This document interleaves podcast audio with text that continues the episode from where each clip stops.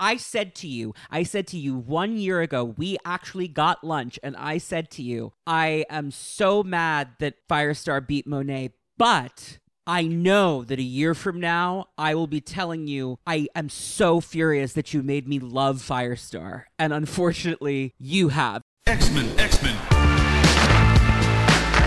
In the 21st century, evil mutants led by Magneto aim to destroy the world. Only hope is X-Men. Welcome to Cerebro, the X Men podcast, where a homo and his friends dig deep into the history of Homo Superior. I'm your host, Connor Goldsmith, and with me today for a surprise publicly posted bonus episode is friend of the pod, Gerry Duggan, currently the writer on X Men, Uncanny Avengers, Invincible Iron Man. He's got like a million comic books, and they're all great, and you should read them. I just read, under sworn non disclosure agreement, the Hellfire Gala one shot for this year. And um, Gerry, you're a sick freak for that. so I uh, I thought we might talk about it. How are you today? I'm good. I'm I'm well. How are you? Uh, how are you holding up after the mutant massacre? I've been better. I mean, I so I had a feeling with all the titles that are reused in the Krakoa era in an interesting new way. The two I've been waiting for that we haven't had yet are Mutant Massacre and Phalanx Covenant. And I like I'm just like I'm, I'm I've got my, I've got my eye on you. That's so funny. And so when they dropped the line this issue, I was like, God damn it. Now, we knew that this gala wasn't going to go well. Yeah. I don't think I was quite prepared for how poorly it went. That was. um, and the Uh, funny thing is, yeah. like, you know, without any spoilers, so many of you had warned me. Like, you said, oh, it's a rough year. And Tini said, yeah, I heard this one's really rough. And Steve Foxe is like, oh, I mean, it's going to be a tough summer. And I, I was like, well, of course. We all have seen a bad moment happen in the history of the X Men in the last 60 years. Uh, this might be the single worst thing that, I mean, apart from Genosha, but the thing about Genosha is that we don't know those people. Right. So it's not as close to our heart as a reader. Emma, through her suffering, helps us understand the gravity of all the souls lost there. And then Lorna does too later on. But it's an abstract thing. A number is a statistic. Yeah. It's another thing to see characters we care about explode very graphically on the page. The mutants were successful for so long. How long could Orchis be expected to just sit there and take it? Yes, well, I hope, I think it's earned in that they really put their time and effort into it. If you've been paying attention in the background, they've lined up their ducks really well. and let me be clear, I thought this issue was great. Oh, good. I have a few questions Of course. that I will have for you as we go through it. I wouldn't say that I enjoyed reading it. I'm not like I'm not sure Okay. that's the right word, but I was left with a very exhilarated feeling going into Fall of X. What it felt like to me, the closest comparison I can make in terms of an X-Men story is that first part of Days of Future Past where we just we see it, you know? I'll take it. I'll take it. That's high praise. It's meant as high praise. Yeah. I was upset. Yeah. I was shocked, honestly, that a Disney Marvel comic could do this. I was I was surprised. Well, we have to it's always funny you say that and then my mind goes to i'm going to be laughing like philip seymour hoffman down at comic-con when they're like what can we expect out of the gala this year this will have happened the marvel hellfire gala will happen right before this By the time you hear this, Gerry and I will have been in attendance at the actual in-person Hellfire Gala that they're throwing at San Diego Comic-Con, which will be really weird. it's definitely making question yeah my my Saturday my plans this i mean here's the other thing that we should talk about i expected and i think we might need to in order to have any conversation that might make sense.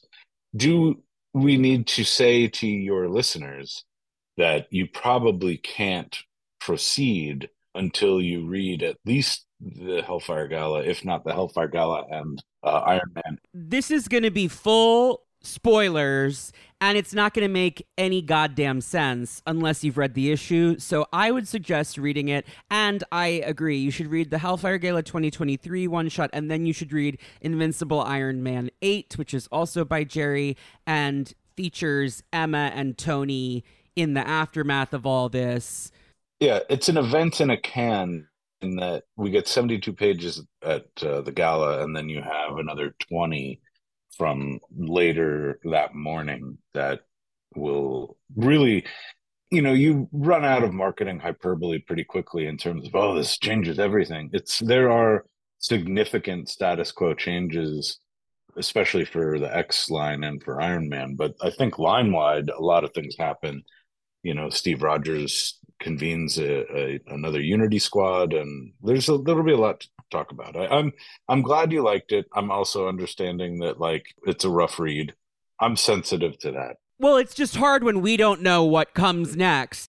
Everybody i know who writes in that office right now has said to me that they're very happy with where their story is going at the moment. Well, good. I have faith that the story is going to be great, but we are in this is the dark moment that presumably will you know lead to a rollicking third act and then an ending we can be happy with. But this definitely feels like every piece that's been put on the board since house of x powers of 10 finally moved into the position on the chessboard where they needed to be to shut this whole thing down and all struck at once.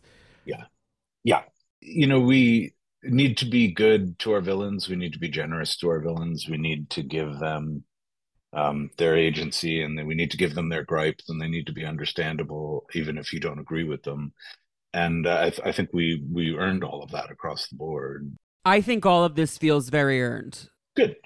Well, uh, you know, the, the really quick as even before we talk about first Hellfire Gala, the the document that I turned in that was like a thirty or thirty something page document when Jonathan was going to dismount from the book that I just said, look, Krakoa is wonderful. House of X is wonderful. I would rather John have put the car off the road before I jump in. the car is humming along the road. It's doing great.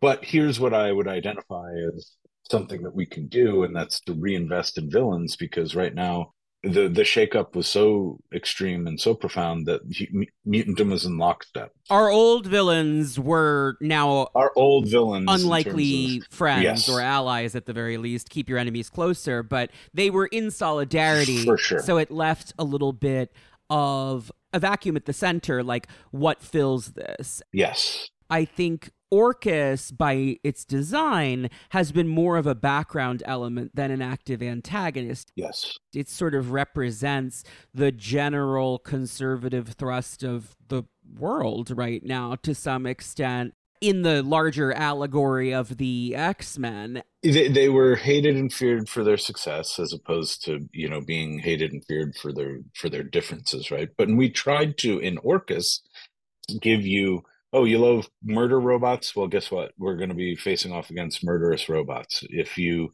you know, are are into um, AI as a as a villain, we have plenty of that. We have evil wizards. We have apes with PhDs. There's a lot of ways to have fun here. Uh, Stasis has been wonderful. MODOK, He's of course, delightful. any chance to be a, a you know a machine designed only a mental organism designed only for killing. Organism designed only for killing. Yes, time to give him some kills. I mean that he's he's there. He's there. He's he's ready. He's gonna take off from the free throw line and dunk. He's um so in that uh we have lined up all of those characters you right have their orbits. And now oh, uh, boy is mutant um not caught off guard necessarily but you know there's a conversation that happens actually in iron invincible iron man 11 where tony and emma are going at it and the the you know the the their love of humanity right was the downfall. And and now we're into the spoilers everyone. One of the ways that they did this was turn all the soft power that that Krakoa was flexing, and they've laced those drugs, and they've shown everyone what they can do when they flip that switch and the, the those signals hit the drugs in their system.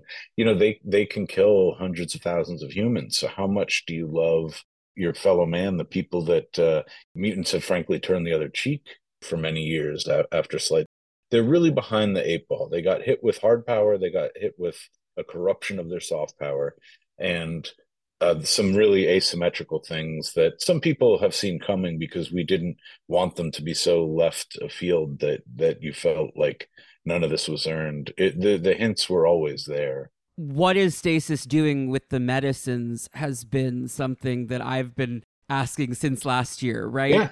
It was. It was the last. It's been a gala. long time. Yeah, it was the last. Yeah, because he's been in that weird basement doing that for a while. He broke in. We cut away. Yeah, we cut away from the last gala, then the year two gala, to show you that while everyone was at the party, he was busy. He was working, burning the midnight oil in Mutants Medicine Factory, where it was all automated.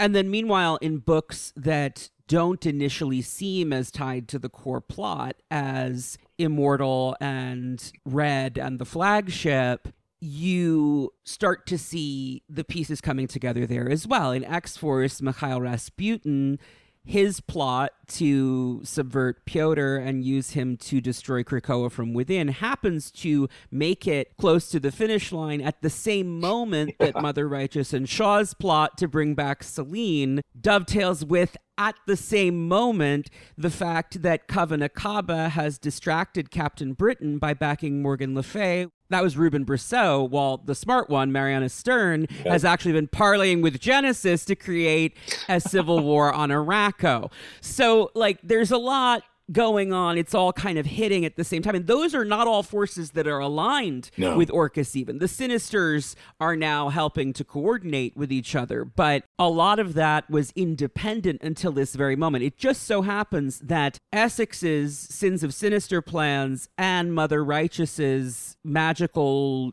fairy folk corrupting the island plan and whatever they were up to with Warlock and the Phalanx and the oh, gates yeah. and all like it's all coming together at the same moment, which is bad luck or is a testament to the fact that all of these villains have had really long game plans starting in 2019. It's a testament to the collaborative nature of your office that so many of these stories are now all coming into fruition at the same time. It's good planning, I hope. It's also on the part of the villains. Uh, you know, it's good timing.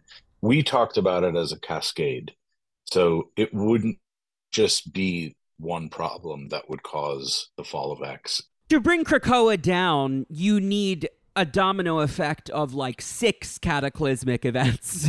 yeah, yeah. Because they're pretty powerful. Yes. That was really the thing that you needed was in my opinion the tainting of what was their not gift but what was their offering to humanity what was their insurance policy yes. for sovereignty? Right. If you recognize us what you get is an improved life. And when they corrupted that they not just created a whole generation of human hostages you also now have the ability to always have that sword over their head. How are they going to get out of this one um, is what we wanted to do. We wanted to push their backs to the wall. Because what would make any human nation necessarily believe now that the medicine hasn't been, if not intentionally corrupted, apparently you folks don't keep enough of a handle on it to prevent other people from tampering with your medicine. Well, that's the that's the really the the get of It's this. the biggest piece. Yeah. 100% the quality control wasn't there. They were trusting, right, that nobody would do anything as heinous as this. Well, also that they couldn't. There's a certain yeah, like the simply superior thing. I mean, critics of Krakoa, that's something that has been harped on. The idea that, like, why do they think they're better? Not every mutant does, but it's a debate. Magneto says you have new gods now, that kind of thing, right? And that one comes back around in this issue. It sure does. Yeah I'm a pro Krakoa person myself, not everything and not necessarily the Quiet Council, but I think that the premise is sound. But that is a criticism that has some validity in the sense that arrogance, I mean, pride goeth before the fall, right? Right. Emma didn't think that Orchis could manage this because she's always outsmarted them before. And frankly, how much could one woman do? She was really sort of the unsung hero of the Quiet Council. I'm not saying it's her fault. No, no, but but But if even she, it didn't even occur to her that this specific thing could happen. it didn't occur to them. But she was also how much attention divided, right? Like she was the Mhm. one with the fewest fumbles on the Quiet Council. The medicines were passed in the rear view. I'm you're always dealing with constant emergencies. You're not ever sort of saying no. So there is fault there. Like there's, you know, we talk about like one of my favorite data pages was Dr. Stasis talking about how now that mutants have solved for death, you can't murder a mutant Right. you know we should be pushing the idea that like legally maybe you could get rung up for destruction of property it was the like the most dehumanizing thing that you could have thrown the other one that really kind of made me laugh was recently uh, you know again the the idea that um, he took out an op-ed and ran it in in newspapers and we see this in our own life of you know um, mixing in enough truth with enough things that were not true where who can tell? Who can tell where, where? And so a lot of that is where uncanny avengers gets its trajectory. X-men in august onward will deal with the hard facts of life in fall of x and what it means to have lost for the moment anyway their paradise and potentially forever. Iron man has his own. This is iron man is basically an armor wars 3 effectively. You know he went to the mat to keep his technology out of frankly tomato cans. The characters who ha- were in the back of the handbook that were amped up by his technology well now they're in the sentinel program. So um, he's got his back to the wall. Emma's got uh, her back to the wall the x-men have their back to the wall and steve rogers he has a really special relationship with all this. I don't think he was ever anti krakoa No, I think he spoke very poignantly yes. at the first gala in Planet Size, I believe it was, when he basically says, I hoped that we could all get the future together. get there together right? That's his thing is he is sad that his friends felt like in order to manage their health and safety that they had to withdraw from america and go and form their own nation. And so he's he wrestles with this really great ben urich floats back into that into that book. And so there's really a good chance for a hero like steve rogers to stand up and talk about what is the right thing to do, even in the face of it being an unpopular public opinion. Well, what I think is interesting is that at sort of the same time, you're writing Emma, who is the strongest voice, certainly after the death of Magneto, for this mutant minority separatism notion. And Steve, who is the person who would love everyone to join hands and would prefer that America be made as wonderful a land as it could be than to see groups become separatists. What's interesting about that to me is it's i mean the thing about krakoa that's been most interesting generally this is a debate that's very active and live in every minority community right now. And the idea of separatism for safety is incredibly justifiable at the same time it makes sense that steve is sad that his way didn't work out. The same way that charles is sad that his way didn't work out.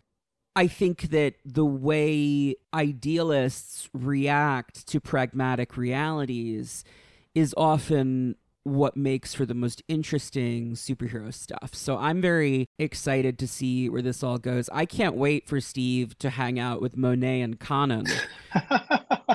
I know, right? you know, he thinks Natasha kills a lot of people. It's going to be Murder No Man unless you're looking that good while you do it. That preview page where Conan's doing like backflips and disemboweling people, I was like, I love to see it. And then Steve's hand follows that. So I think you're going to find that given the what we are calling in world that night is th- this is the first mutant massacre that anyone has heard about. And it's a mutant massacre that they perpetrated. The mutant massacre isn't a massacre of mutants. It's a massacre of humans that were at this gala.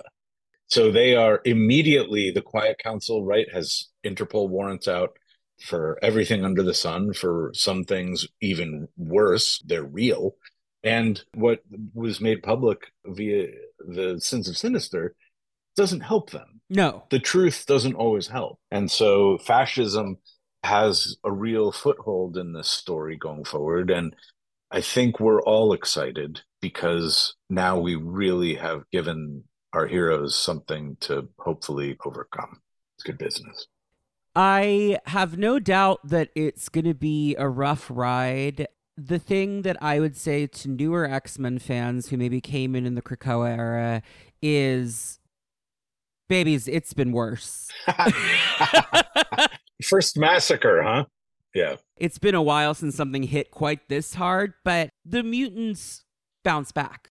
I don't think this is the end. Take heart. But for now, let's enjoy the really rough ride. It's a roller coaster. Trust the roller coaster. yeah trust in the roller coaster it has bars but you know i think your point is well taken that look things are bad krakoa is not over although krakoa is severely diminished because of what's happened and then because of the way that it has been co-opted Uh, the future is up for grabs and definitely look i always imagined one of the things that i wrote uh, years before i ever got to marvel was a spec essentially. It was just i filled in the blanks of how we got to days of Future past. It was essentially the fall of the marvel universe. Really there's almost nothing that has come forward from that except in spirit hey we have put these characters up at such a high orbit. What happens when they come crashing down and there were so many gifts along the way. Everything from inheriting Kingpin for this moment, from Chip's dismount in Daredevil, to various approvals of things that ordinarily would not have been approved for this because we're really making some noise now. And, you know, the Tony and Emma wedding, I'm happy to give that away. That got us the back of the previous catalog. It said Mr. and Mrs. Emma Frost. I saw it in the comic shop and I laughed out loud. When I saw that, I was like, "Oh man, they really made me look good." I can't take credit for that. that showed up on the on the poster. But what I said to them was, "Look, we ordinarily try to keep these things secret, and we can't keep some of these things secret. I think we should lead with this because there is so much behind it. It doesn't happen in the way that you think it does, and I know that this is sound. You know, my parents were together 17 years apart, 17 years, and they were back together almost now for 17 years. So I know a little bit about people that are stuck together that are at each other's throats and then coming back around and going hey you know this isn't so bad it's really a ride for those two it's really a ride for those two out of this Here's what I'll say yeah I am a huge Emma Frost fan. She became my favorite character when Morrison was on the book, which Right. was true for many people. of course Still love her fiercely. The fact is, when the Emma and Tony wedding was first teased by, was it Mark Waid? yes I was petrified about this fictional event that had yet to happen because the thing is that the other events on that page kept happening. i know So it was stressful. I never thought that I would like this, but your Emma is my favorite since Grant's. oh that's a high high highest compliment Confidently at this point. I have said on the show several times now that the book I would give a new reader who wanted to get to know Emma Frost is the Devil's Reign X Men miniseries. oh good It's perfect. My favorite thing that's just a tiny bit in that is that you gave her mother a maiden name and you made her Boston Irish. And the fact that Emma is hiding being half Boston Irish is very, very funny. i Uh, that's also from As a person of Boston Irish heritage myself. But so, anyway, I never thought I would like this. And the more I've read you writing these two characters, the more I've been like, whatever he's doing with this, I trust it. I'm not saying I think they should ride off into the sunset and have 2.5 children in a white picket fence, but reading this issue of Invincible Iron Man, I gotta say, and I, by the way, am an Emma Steve shipper. Yeah, no, I did. I did that too. I'm Like, very invested. I think that he's secretly the biological father of the Stepford Cuckoos. I- Free idea if you want it. No, I already had these conversations. Because Weapon Plus had his DNA. That's exactly right. I was like, if we ever wanted to pull that string, that's the most interesting one to pull. Oh, wow. And it never, you know, I have an NDA, but there was a conversation. At the time, though, it also was a time when new folks are stepping into the chair on Captain America, and I wasn't going to go, hey, Yeah, no, no, no, of course. I pulled the pin on a hand grenade. It's on your desk. I'm giving him five daughters, by the way, Yeah, right? Yeah. no. and they're crazy and telepathic. Yeah. And who, you know, what do you really like? What's the story that you're telling there? You know, like, I don't, we have 20 pages a month. No, I know, I know. I'm just glad to hear that I'm not the only person No, I who think it makes it makes total sense. thinks about it all the time. if Weapon Plus is going to be w- doing that, why wouldn't it do that? Why wouldn't they? One of my first real Marvel Universe stories was um, on Deadpool, where they were basically experimenting on political prisoners and trying to use X Men DNA to basically graft the X Men powers into controllable. it was U-Men kind of stuff. Yeah, exactly right. But uh, an arms race is always a good place to throw your characters because what do they want and who are they punching is something that is often asked of us as we are sort of poking holes in in one another's stories. In this case, you know, obviously there's a lot of people that need to be punched after uh, the Hellfire Gala this year. We've set up a whole lot of punching Oh, for sure. or stabbing, punching with swords. Reading this issue, I was stunned at how much I was enjoying it. Uh, them, I mean, You mean the issue? Yeah, yeah, yeah. the Iron Man issue. Uh, Gotcha. that spins that because I've been assuming it's like a con job that they're running or something, like some fun, you know. But now I'm reading it, I'm like, Gerry is such a crazy man. He might actually be going for this.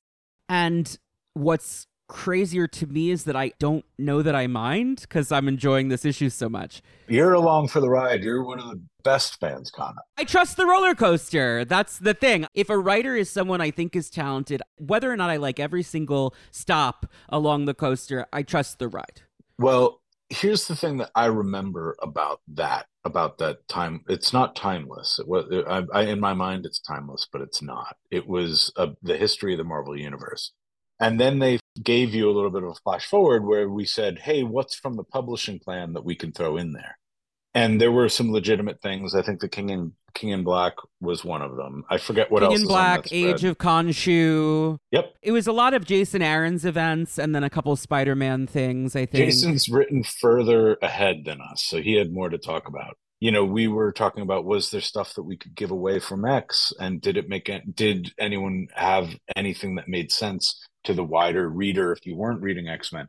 And I think Mark came up with that in the PDF phase, so it wasn't there in the scripting phase. And then they came to me and they said, "Do you mind if in this future look at the Marvel Universe?" that they name check this, that they call this out. And I said, of course not, as long as they do not expect me to ever touch it with a 10 foot pole. and they were like, great. But what's funny is as the story progressed, it became something that I had no, there was no mandate to pay it off. It just became, hey, I asked about Iron Man at a time when Christopher Cantwell was was completing the end of his great run, and I I said, well, gosh, you know, here's some things that we could do. I had a list of books that we could generate out of Fall of X that weren't necessarily X books. Mm-hmm.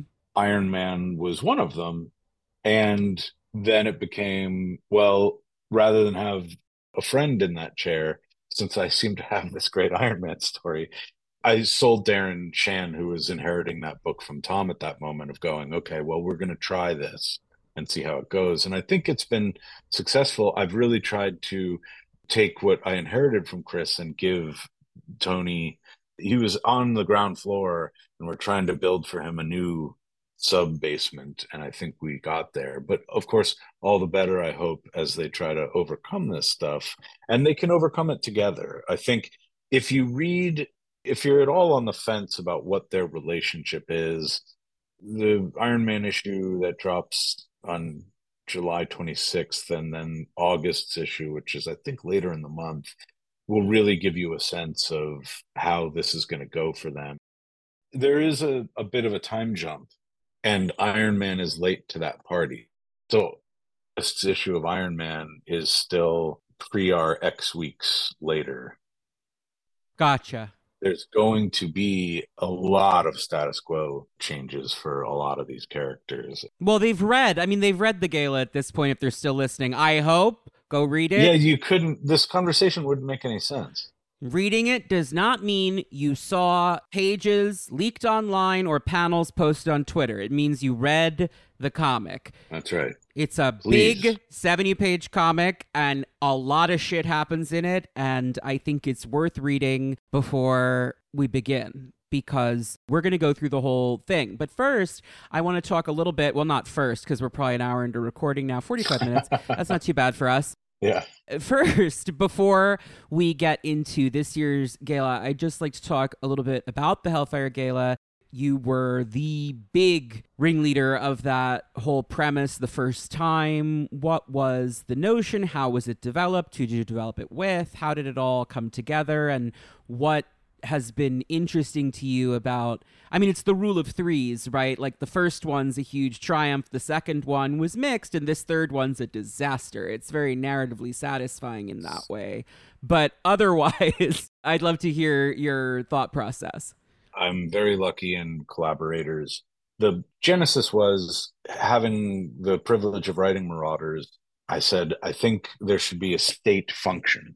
It's hard to imagine getting any juice out of like a typical state dinner on Krakoa. So, what does a mutant state function look like? And of course, it, everyone must look fabulous. And then it became very easy for me because I said, well, I'm going to do this in Marauders and I'm going to ask for 30 pages if I can get it, do it as a kind of an annual. Jonathan and Jordan and the whole Slack were aware of it. And we said, let's get to Chicago and talk about it. So in, at the top of 2020, we went to Chicago to discuss. The very top, because it was, this was right before COVID hit. right before COVID. We got into a room and uh, you know, eventually it became my turn to just, I ran everyone through Marauders as quickly as I could. And I said, here's what I'd like to do. I'd like to have something called the Hellfire Gala. And we could on this stuff. If you guys want to go, you do not have to buy in. We were very sensitive at that point about some of our other responsibilities. Book people want you to go tie in.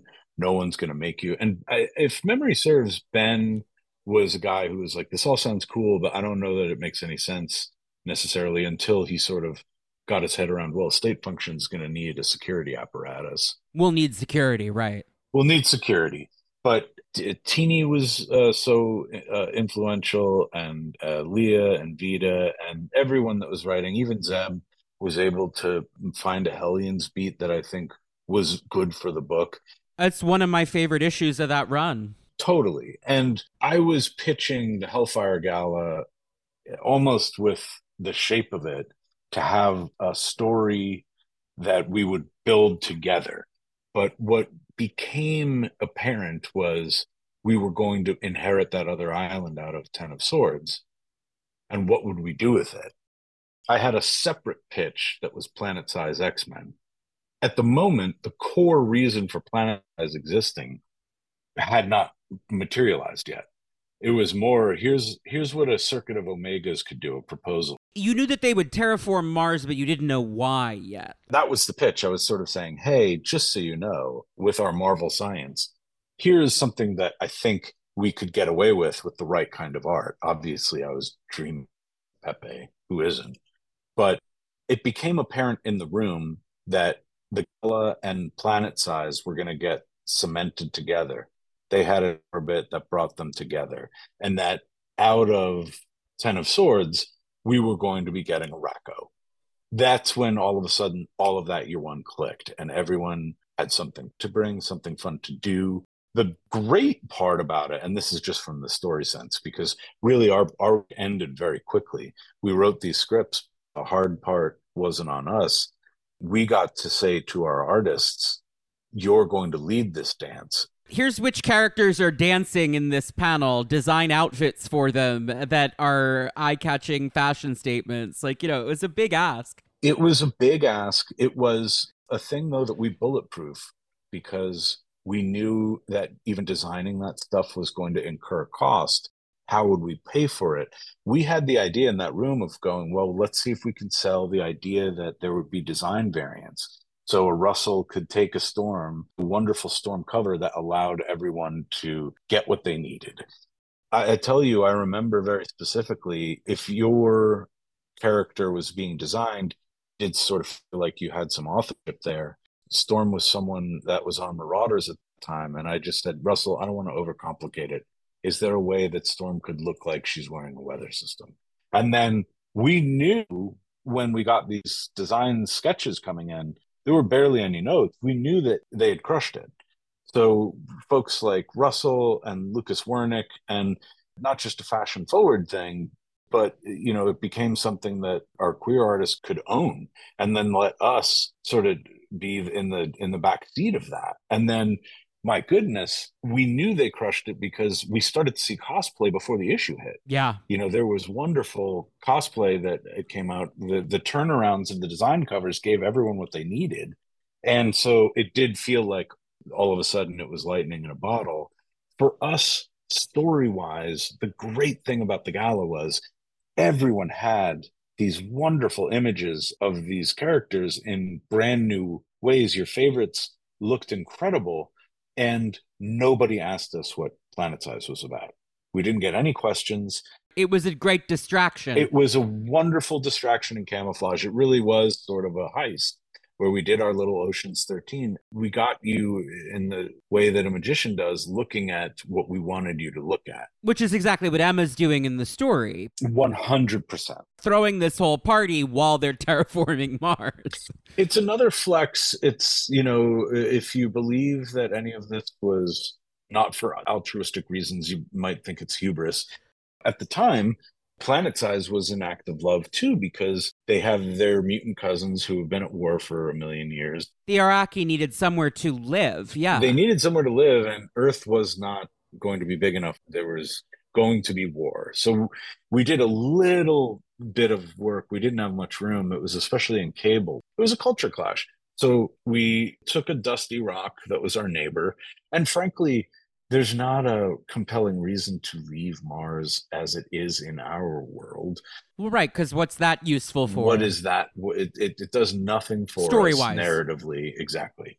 So we have this wonderful now, like red and green place that uh, it has a wonderful bespoke suit from Pepe, and it hit, it crushed. You know, they Marvel even printed the designs in a free giveaway, so we knew we had that had clicked and i think the designs only got better in year two and year three.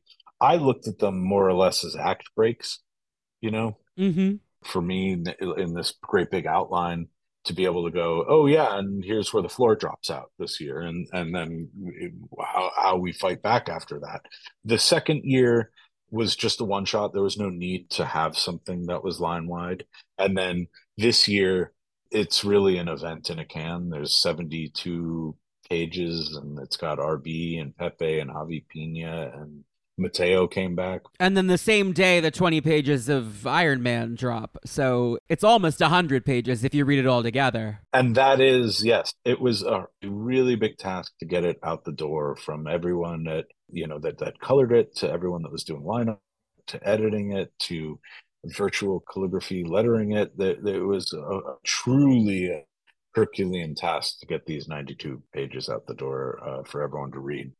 I hope you experienced it unspoiled. Um, you may have to do some work. My guess is, and you know that those pictures are gonna are gonna float around, and there are a lot of different surprises and some things we paid off over the years that have been questions that have been asking about.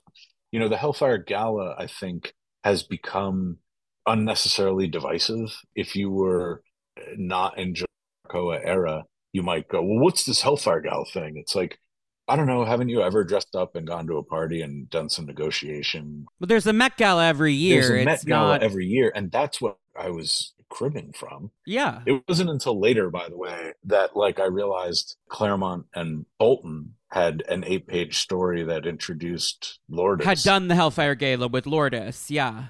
It's a reception. It's not like a. It's not this, but he wrote, he put the two words, he smushed them together before we did back in the day, and you just got to tip your cap and go, well, yep, that's why he's Chris Claremont. that feels synchronous. Yeah. It does. There's a lot of things, you know, we talked about Jonathan talked to everyone at the top of this and said, you know, let's mine our continuity. That's of course what we want to do. We want to go back and see where the gold is that nobody has gotten to yet. I hope we did. Well, I'd like to start at the beginning and go through this issue. Sure. Did you realize, since I'm looking at the cover now, that this year you spoiled who won the X Men vote? I didn't. They put the unredacted You cover. said in an X Men Monday. know that, but I then didn't show the cover. But then in the preview coming up on the preview page, I it was the unredacted that. version, Yes. and we wouldn't have known. I mean, we might have guessed No, because it's like, oh, the sticker's missing and looked. Juggernaut's yeah, there. Of course, that's the thing. Is like, I'm happy to take the blame for that one. It just made me laugh because it was you in the interview. You were saying some asshole is going to spoil it, and it just became very funny to me that That I was some the some asshole. it was sort of an Oedipus, Yes. self fulfilling prophecy kind of moment. twelve monkeys shit right in my face. We'll talk more about the X Men vote when we get to that part of the story because I have questions about that. But I just thought that was funny. And looking at the cover, I had to bring it up. I'll take the L on that one. X-Men, X-Men. Hey, everybody, we're doing things a little differently today because I'm excited, as Connor Goldsmith, your host, to tell you about the podcast's extraordinary new sponsor, Marvel Strike Force. Marvel Strike Force is an incredible mobile game, every comic fan's dream. In this mobile squad RPG, you can assemble a team of your favorite superheroes and supervillains, like Dr. Lorna Dane and the iconic Madeline Jennifer Pryor, to save the universe from cosmic threats like Apocalypse and Doctor Doom. Power up your favorite Marvel characters to complete missions, unlock special gear and other resources, and battle other Marvel fans in PvP modes like Alliance War and the Real Time Arena. Right now, Marvel Strike Force is celebrating their six year anniversary with a special Deadpool event, and you can sign up using my unique link available right now in the description of every episode. You'll get free stuff in the game just for signing up through this promotion, with weekly bonuses and events all through this anniversary storyline. Log in every day to get special skins, rewards, and the brand new characters being released to celebrate six years of Marvel Strike Force. This is the game's most generous event to date, and I, for one, can't wait to see all the goodies I can unlock. This promo code works for every new user. Please follow the unique link in this episode description to download Marvel Strike Force so they'll know I sent you. Use the promo code MAXPOOL, that's M A X P O O L. Have a blast with this immersive Marvel experience. Thanks to Marvel Entertainment and the team at Marvel Strike Force for sponsoring this episode. We now return you to the show. X-Men, X-Men. So we open with a sequence about Kamala Khan, Ms. Marvel, who, as people now know, is both an inhuman and a mutant, and will have a new event series, Ms. Marvel, The New Mutant, by Iman Vellani, the actress who portrays her in the Marvel Cinematic Universe, co written with Sabir Pirzada, who just wrote Ms. Marvel in Dark Web. That's very exciting. What was it like to be asked to do this? You know, there was a discussion about if we wanted to do this and how we would do it. Zeb, you know, was already writing her as a supporting character in Amazing Spider-Man. And then she landed right on Krakoa, depending on how you look at it, either right in time or at the worst time. But there is a really fun sense of danger of, you know, dropping her into this world and saying, Well, it's like Kitty Pryde arriving for Dark Phoenix Saga, right? it's exactly right. I mean, I've said that I think Kamala Khan is the most successful Marvel solo hero since Peter Parker. But I also think, in terms of young female protagonists, which is something that's been done in the Kitty Pryde mold many times since the popularity of Kitty Pryde, Yeah. Kamala Khan is the one that this generation really has responded to, this generation of readers. So it makes a ton of sense to me to have her be the Kitty or Jubilee style POV on these cataclysmic events. If she's going to be a mutant going forward, which was, as I understand it, the original desire that Amanat and Wilson had when they were developing the character, might as well do it now when well she can now. be the most important person in both worlds, right? I think that's exactly right. She has some really big parts to play in all of this. We haven't given up anything about the Yeah, we can't spoil what's to come, but if you're a fan of Miss Marvel, I think you're in for a real fun rodeo. And if you have been sleeping on that character, now's the perfect time to dive in. I am hopeful that it will lead a lot of X Men fans who often don't read outside of X to go back to the beginning of G. Willow Wilson's Ms. Marvel run because it's just incredible if you haven't read it. So it's definitely worth It's a wonderful having a look at. and you know, if anyone can carry the torch for that character, it's Iman and Sabir. So I send them X-Men scripts. I ask for comments on what they would do here, what they would not want to do here. It's been a very collaborative process. Someone asked me the other day if they were in the X Slack. They're not. I think Iman Vellani is a little busy to hang out in a Marvel Comics writers Slack. Yes. So, and you know, that show is only going to get bigger now that they're putting that show on ABC. Right. They're starting next month, I think. And that's exciting because I think it was under watched. Yeah. It getting another shot, especially after everyone's been talking about Kamala, is exciting. Yeah. Anyway, this was a nice way to open the issue because it was a relief, right? It's like, oh, thank God. I mean, you know, if you're a longtime comic book reader, this just happened to the Scarlet Witch and Doctor Strange in the last couple years. Steve Rogers. It is what gets every single person in the world talking about a character who's a comics fan. So Yeah. while it is a bit of a trope, it also undeniably works because we all we all were upset when she Of course, you know, there was a like the schedule conspired against us a little bit in that there was a big gap between when she died, the fallen friend issue, and then when she comes back. It could have been like one, two, three weeks. Yeah.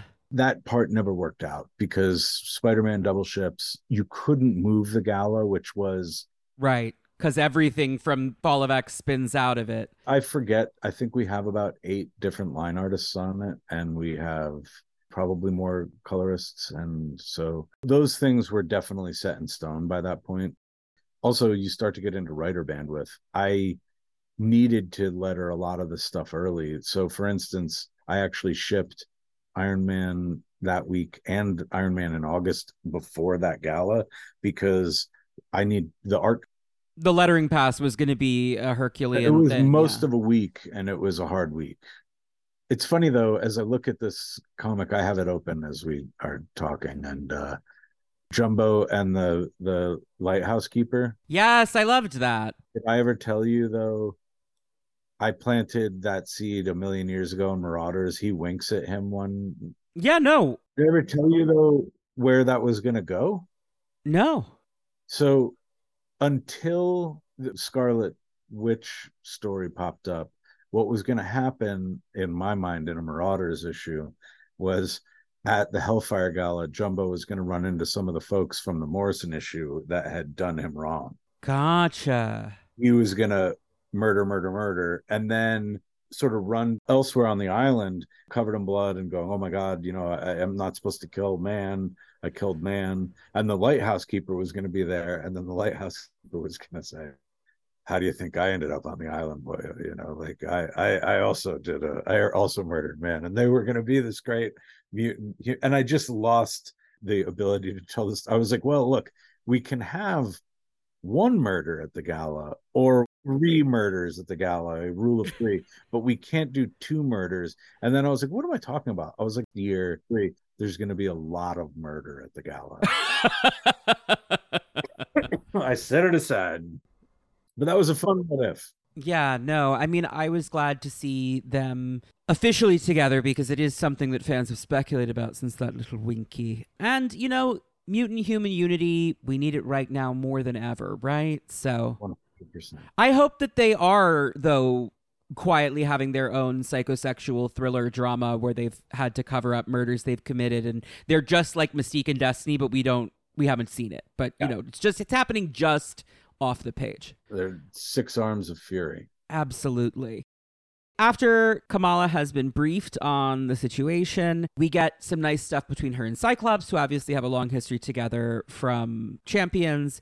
A bit that I liked about Emma sort of pressuring her to publicly state that she's a mutant because it'll be a big PR win for Krakoa, and Kamala being like, wow, I kind of need to think about that for more than like five seconds, probably. Uh, and Emma being like, wow, okay, fine, bitch, essentially. It's, again, She was pretty cool. two positions that are very understandable. It's a fun, immediate tone setter and also reminiscent of the Kitty and Emma relationship from the 80s to some extent. So again, it feels like a callback to those Claremont stories of yore. What's fun too is Miss Marvel and Shadowcat moving forward, because you'd think that they would get along great.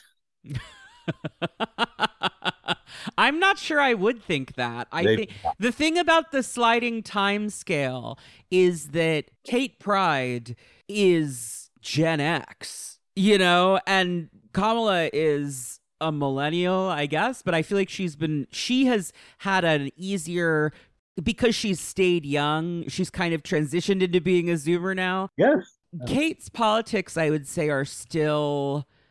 She has kind of like, a, and I I love Catherine Pryde. This is not an insult, but she, her politics. There's a '90s vibe, I think, to the way that she and and this is not a, a '90s. Well, it is in terms of how much blood and gore there is, but you get what I mean. Like the political situation has evolved, Sure. and this has been her problem on the Quiet Council is that she's just always kind of, well, wait, but this isn't how a government should function. It's like, well, this is what's happening, Catherine. So run and keep up, you know? Yeah, yeah.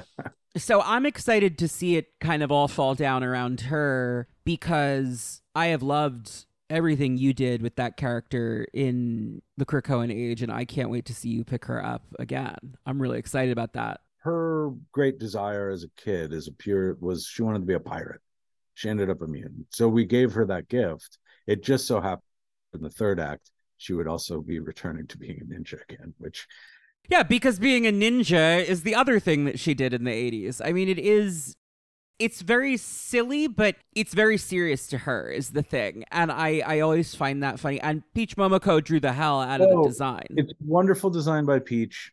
And look, after the gala, if you just think she woke up one morning and was like, I'm putting on the old the Ninja Warrior outfit. Time to do karate again. No, Yeah. it's not. It's a good idea, but there's actually something that happens in X-Men 25 that makes it a necessity that you're on a jet, you're on a rocket engine for that particular beat. I also do like where we were going with Forge If anybody didn't think that the gala was going to, at least for the moment, end Krakoan innovation, you dropped a pretty big hint about two months ago when you had Forge casually announce that he was going to end world homelessness this year at the gala. Because the world outside your window, we can terraform Mars because in reality, Mars isn't doing anything but sitting up there. It would significantly remove the Marvel universe from our real world if we could actually destroy poverty or world hunger. Totally. So the second that was put on the board, I was like, well, that simply can't happen. So it's a very it's the thing where like the characters you know it's like finally it's like i love you and then it's like oh shit and it's like, well, one of them's going to die Yeah. next issue, did right? go back and forth about i just thought it was too neat not to see the future of krakoa like that in forge's mind and to see right before you yeah. blow it all up. i think it's fun to slip into the mind of those big thinkers. That's the fun thing about writing forge is that they think about things a little bit differently. And certainly the same is true i think of iron man. Maybe their ethics are a little bit different but he again is a, a cheyenne mutant that used to make weapons. So there's actually a really a, a- like a, a line between him and tony and here he is trying to atone for his past. Well, he specifically replaced Tony. Yeah, Tony right. quit making weapons for the government in disgust, and Forge was the man they hired to come make weapons of mass destruction for them instead. And Claremont's arc for him is always about being a minority. I mean, Storm all but calls him a race traitor in the life death stuff. Yeah, like And because they're African and Native American, it has an added layer, but she's talking about being a mutant. yeah, She's like, How could you do this? It's unfathomable. To see Forge now have come all the way around for mutant kind, only to have it all taken from him by the kind of weapons that he was helping I humans develop. a great trip. Yeah. You'll notice though, he wasn't one of the ones who took the big L in this issue. No, he's. Alive. That's true. A lot of people are not. I mean, as far as Charles is concerned, by the end, no one is, but I, I think he's mistaken. Well, we'll talk about it when we get there. We'll get there when we get there. Right. So we open with the Cuckoos welcoming everyone to the gala. The theme this year is friendship and futurism, which I really liked because it's like, well, the future ends here. Mutants always lose. No unity. Never mind. It does come crashing down Yeah, we see everybody hanging out. They're going to present the homelessness plan that Forge has developed. We also know from Kieron's stuff in Immortal X Men that Emma intends at this gala to announce the dissolution of the Quiet Council and a move to direct democratic election of representatives through telepathy. Sort of like what the Eternals do, actually. It's like they sort of did AXE and they were like, well, we're not crazy about the Eternals, but the Unimind thing was pretty Yeah, cool, Unimind- right? So Also, if you can elect X Men, you should be able to elect senators, right? So exactly right. the thing about the Quiet Council is it was always a theoretically temporary and unjust form of government. It's just that when you are new gods in those seats, what exactly is compelling you to give them up? It wasn't until the obvious flaws in the system were exploited by Shaw and Selene and Orchis that Emma is like, oh, well, uh, I'll still get elected, so let's go to direct elections, is basically how I read it funny. so that's the thing is two things the future of Krakoa that fans want to see are happening here. People wanted to see democracy on Krakoa in a more direct way. People wanted to see Krakoan technology used to benefit more of humankind. By people, I mean both fans of Krakoa and people who don't like the concept. So it was like, we're giving it all to you right now. And then, oh, wow, do we just careen down a mountain for the next 60 pages? The alarm goes off in the treehouse. Scott transforms from his gala outfit into his 90s Jim Lee costume. There was a lot of conversation about this online with people trying to predict what it meant for the story. And then Josh Cassara was finally like, oh, I mean, I'm drawing Cyclops now. And I asked if I could draw that costume because it's my favorite. So, was there any other thought behind him switching to that outfit in this arc? We have always invited our artists to draw any of the costumes. Mhm. You know, at one point, I think Cyclops in a Jonathan issue was in the X Factor suit, you know, very briefly for half an issue. And I think that was just again, we learned, I th- hope, a long time ago to be able to give the wheel to our artists whenever we can. You know, if we can make them excited to draw the comic, everything is going to be better. And so if it's as simple as going, oh, you know, I love Cyclops, but I wish I wasn't drawing one of these outfits that aren't my favorite. We just, Then draw the other one, right? Yeah. if you want to put them in a new one, you can just make good mutant clothes, as we say. We get a moment of Jean talking to Juggernaut, who out of story has won the X Men vote, but in story, she's encouraging him to stand for the X Men vote, even though he is not himself a mutant. A gesture that fits the theme of this year's gala. I know that Jean's watermelon headpiece is a little bit divisive. I personally think it's a serve, and Russell absolutely slayed this one. I, I don't love think that. Russell has ever given anything. Uh, it, I love it. She looks like a scary bird of prey from space, which is exactly what I think Jean Grey should always look like. that's right. I think Russell Dauterman is how you pronounce Santa on Krakoa. If Russell or Pepe or Phil or Lucas, If they pull that character's name out of their assignment sheet, that character is in for a lovely time. and you know what? Speaking of artists who I should mention, Kris Anka, I managed to pull back out of the Spider. That Emma look is so great. I want her to just wear it forever. Well, I mean, I made sure that it was an Iron Man, but I remember telling him, I was like, "Hey, buddy, look, I think there's some design you could really go kill, and I I want you to draw some action this year." And uh, we'd been talking about it for a long time. He's a guy that uh, lives here in Los Angeles, and I've long admired, and whose work you will certainly know from doing a lot of the character designs on uh, this new Spider Verse movie. Yeah, it was great to have him back. He loves to draw Emma and he always designs great clothes for her. So it was exciting to see him back on her in particular. We move from there to Kate in a Red Queen styled outfit for one last hurrah, leaning back against the gate to remind readers that the longest enduring mystery that remains in the Krakoan age is why Kate can't use the gates. My pet theory, and we still don't know yet, and I don't know, and you haven't told me, but I still think it's because of whatever Doug and Warlock did with Phalanx Tech with the gates. Interesting you say that because Forge doesn't know how his power works for anyone that doesn't know Forge. Right. No, Forge is intuitive and invents things without understanding how he does it. So, well, I won't, I almost spoiled something. But what Forge said to Kate, I believe, is very true. He said, Your whole life, you have been disrupting technology, but now you have encountered a technology that disrupts you. It was uh, how I think, frankly, a savant would sort of explain her predicament because he can't quite put a pin on it either.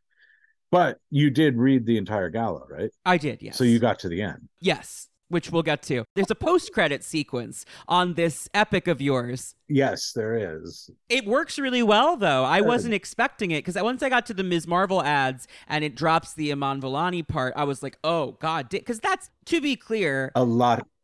Well, SAG AFTRA's on strike, so we can't promote thi- but like that's huge. This is the first time that an actor from the MCU, as far as I can remember, is writing the character, and it's not anyone. It's Iman Vellani, who is a huge comics fan, who has such a personal attachment to this character and had it before she was cast. That's huge, and that hadn't gotten out to the press yet when I got my NDA Yeah. copy of this. And so I turned the page and went, holy shit. That's going to be national news. So I thought that was the end because that would be a natural. But then, in a very, we've got our first MCU actor writing a comic fashion, you've got this post credit sequence that's like, oh my God, what? And so, yeah, I quite enjoyed this. Good, good. How about Jamie McKelvie's Rasputin? Oh, incredible. We'll get there in a sec. Yeah. So Kate is drinking, leaning back against the gate, which she treats like a wall, which is a nice setup for that post credit sequence later. She's interrupted by Raven and Irene, who come through having some kind of argument, presumably about the events of the Rogue and Gambit miniseries, in which Destiny conspired to secret Manifold away into a no place for some reason based on her predictions of what was going to happen here at the gala, that Manifold needed to be somewhere else. He couldn't be accessed. She did some pretty unscrupulous things to make that happen with Rogue's help, and that presumably will have consequences for them going forward. It seems like Raven and Irene are arguing about it. Kate doesn't really get to see what they're actually talking about, though, because Bobby shows up with Romeo, his inhuman love interest from the teen Bobby time, who also got a plot age up to be regular Bobby's age in the Luciano Vecchio Iceman Infinity comic. So they're kind of seeing each other again. And then we get a really lovely little page of Charles and Kamala. Yeah, I I really enjoyed that experience. I thought that was fun. There's not a school now. you got to welcome Marvel's biggest teen character IP, biggest future. I've said when the Spider Man story happened, I said to people, I don't think you need to worry because I think that Kamala Khan is more important IP to the future of Marvel Comics than Peter Parker is in a long game strategic sense. So I don't think she's going anywhere That's right. You know? But you got to write that. You got to write the 616 universe version of and for people who are just listening to this who don't typically listen to my show i know it's 616 but i've said 616 since i was eight years old and i'm just i simply can't i can't change. I just can't at this point What I liked about this is that it is truly welcoming because he takes the helmet off, which is something that Charles does very rarely in this era. Cerebro is sort of his shield. Initially, it was because Jonathan wanted readers to be suspicious as to whether or not it was really him, but then there have been these really great moments. He takes it off for the Davos conference, he takes it off when Erik is dead and he can sense it from so far away. He takes it off when we find out that he's been compromised by Sinister. So for him to take it off to welcome Kamala to mutantdom, I thought was really lovely. And Rasputin explicitly points that out because Kamala has no reason to know that Yes. in context. They're really a fun odd couple going on, Rasputin and Kamala. Oh, that's exciting. That's going to be fun. They're a fun gift. There's a lot of this that you have to be open to. You know, I had a I had this big long plan and and you have to accommodate the unknown. And the fan vote always represented that. But there are, are other instances, you know, we didn't know that this was necessarily going to happen. But that's where the improv at all. Yes, and what about this? Right. You know, we haven't talked about it yet, but like Firestar the Firestar thing we're going to get to because I am so excited for this storyline. I said to you, I said to you one year ago, we actually got lunch, and I said to you, I am so mad that Firestar beat Monet, but. I know that a year from now, I will be telling you, I am so furious that you made me love Firestar. And unfortunately, you have. Steve Foxe, Gerry's laughing. You can't hear right now. Steve Foxe went a huge way to That annual is fantastic. he did a, a wonderful job. But god damn am I excited for this storyline because it is Firestar slapping me specifically across the face, which I knew was exactly what you were her saying, "Oh, I'm a cop, Connor, am I?" Like I knew that this was exactly what you were going to do to me and I still I teed it up anyway cuz I knew I was going to love it. And I do. I really do. We'll get there in a She sec. thought you needed a good crack across the She thought I needed, I was getting a little big for my britches and needed to be brought low a little bit. And you know what? I love that for her. good. The next page, which is also a fun bit, Luciano Vecchio draws these, and these stuff, pages are yeah. really cute. There's a bit where we just see that Carol and Rogue are talking, just to remind readers who maybe are only X Men readers or maybe are only Captain Marvel readers that these two, they squashed the beef a long time ago. They have a complicated relationship, but Ms. Marvel as a brand has always been tied back to the X Men in a lot of ways. It was a Chris Claremont book. Carol Danvers is a Chris Claremont character. She was a major X Men character for a long time as part of Rogue, as half of Rogue's personality, and as binary of the Starjammers. So there's a lot of history here that is nicely boiled down. At the same time that you don't worry about it, hand wave the big Inhumans versus X Men question that everyone was asking by having them all go, Yeah, we didn't know you could be both. And it looks like Awakening as an Inhuman suppressed your X gene, and that's why you weren't harmed by the. But, you so there's lots of clever little continuity surgery done in this one page that I found myself admiring how much you got done in that real estate. Well, you know, uh, thank you, but also credit Vecchio. I can't swear to you that I called for Rogue and Carol specifically. really? You have to go back Well, if that was him, then kudos to you, Luciano. Grid instinct. because there's such limited pages. If I don't need someone specifically, if there's someone you want to draw in the crowd, and and sometimes there's a monetary link to this. If they're pen and ink, you know, being able to like, oh, I could draw my favorite, or oh, I could sell the page more if it's Wolverine. If I need someone, I'll call it out. I definitely needed the conversation. I think what I remember asking for specifically was, I know this is obnoxious, but I really need these balloons. They will be this size. They won't be the same balloon. but there's a lot of stuff that we need to The first one is talking about Rogue. Like Rogue is used as an example, so she probably was supposed to be Yes. there, but it's possible that putting Carol in it was just Luciano's instinct. I believe that's exactly how it played out. But if, Good instinct then. yeah, when you know how to loosen the grip on the wheel, your partner will do it better than you were going to do it. That's comics. That's when Rasputin 4 comes in, just as Xavier is bidding Kamala farewell. And she says, as I alluded to earlier, the great X removed Cerebro and gazed upon you with his clear blue eyes. You must be a mutant of tremendous importance. That's when Rasputin, who is a huge fan of lots of these characters that to her are characters from ancient history. Kind of like Booster Gold vibes, or um, Cerebra from 2099 did it with Kate a little bit actually last year in Marauders. Here, what she conveys to Kamala when she realizes she's talking to Ms. Marvel is that Ms. Marvel is her favorite historical figure. It's a really fun flipping of the script for her and Carol, right? Right. Like, Carol was her be all and end all. And here she does not know this person, nor has she done the things that she is being admired for. So, you know, a lot to live up to uh, all of a sudden. It actually reminds me in the 90s, Bishop mentions that Jubilee will one day be the most powerful X Man or one of them. And Jubilee's like, Excuse me? but that's always fun, right? With a time travel character.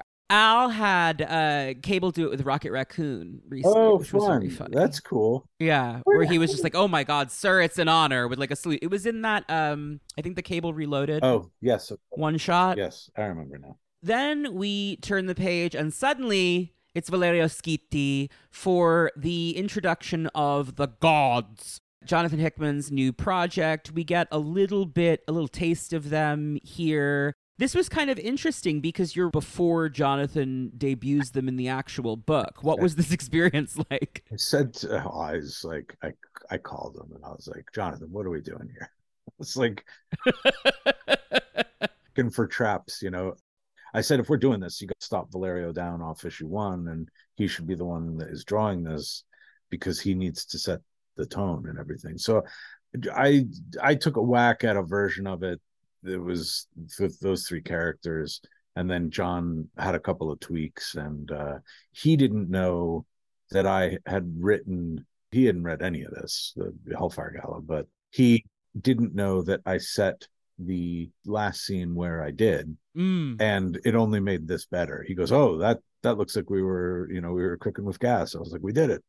because this is a direct callback to the end of House of X, obviously, Yes. When the Avatar and Dimitri are working for the old gods, who clearly the mutants may have Have perhaps offended. perhaps offended. At least they seem to be At least caught the attention of. yes it's very safe to say so i will also say and this is you know again in hour four of our chat which doesn't hopefully feel like hour four i had previously read the first couple of issues of this. Yeah, you had already read Jonathan writing them, obviously, but it's wonderful. Oh, I can only imagine. i forget how this is credited. It may just be john writing this page. I forget. Oh, really? i, I don't, don't know. But at the end of the day they got what they wanted out of it. Everyone did.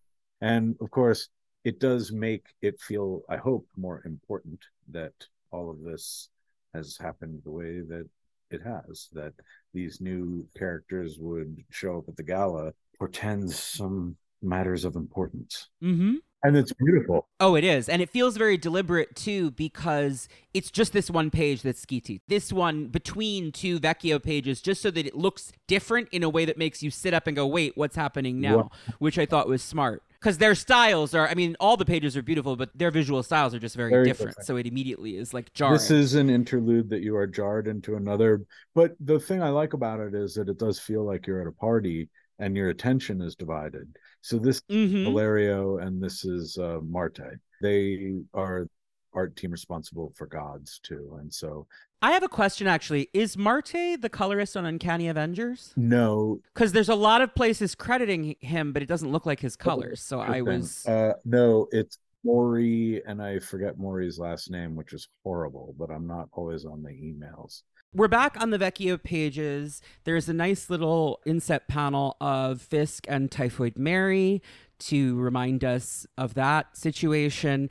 And it cuts to a group of characters talking about Fisk claiming immunity on Krakoa through marriage to Mary in a way that I thought was really interesting because it's Sam Wilson talking to Prodigy and Frenzy, specifically three black characters talking about this rich white businessman exploiting a minority culture's system of amnesty to get his crimes excused. And it felt very pointed in a way that I enjoyed. Good. I'm glad you. I had a lot of fun doing it.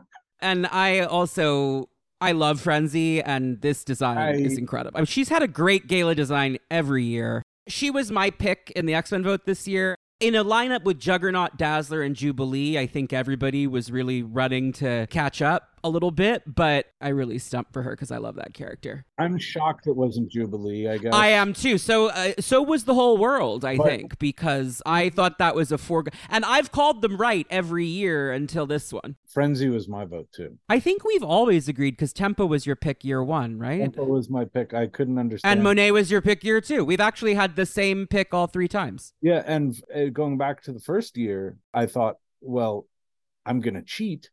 I'm going to come into it and have already established her in Marauders as being of the moment and going worthy of Mhm. elevation and cool superpowers. And we get we had Stefano draw her a new sort of gearhead. Like I was like, Yeah, the clockwork, awkward, thing. got- yeah. she, she got I kind of miss the bullet, but the clockwork is cool. The bullet's just so dumb in a way that I love from my childhood. I didn't have nostalgia for the bullet.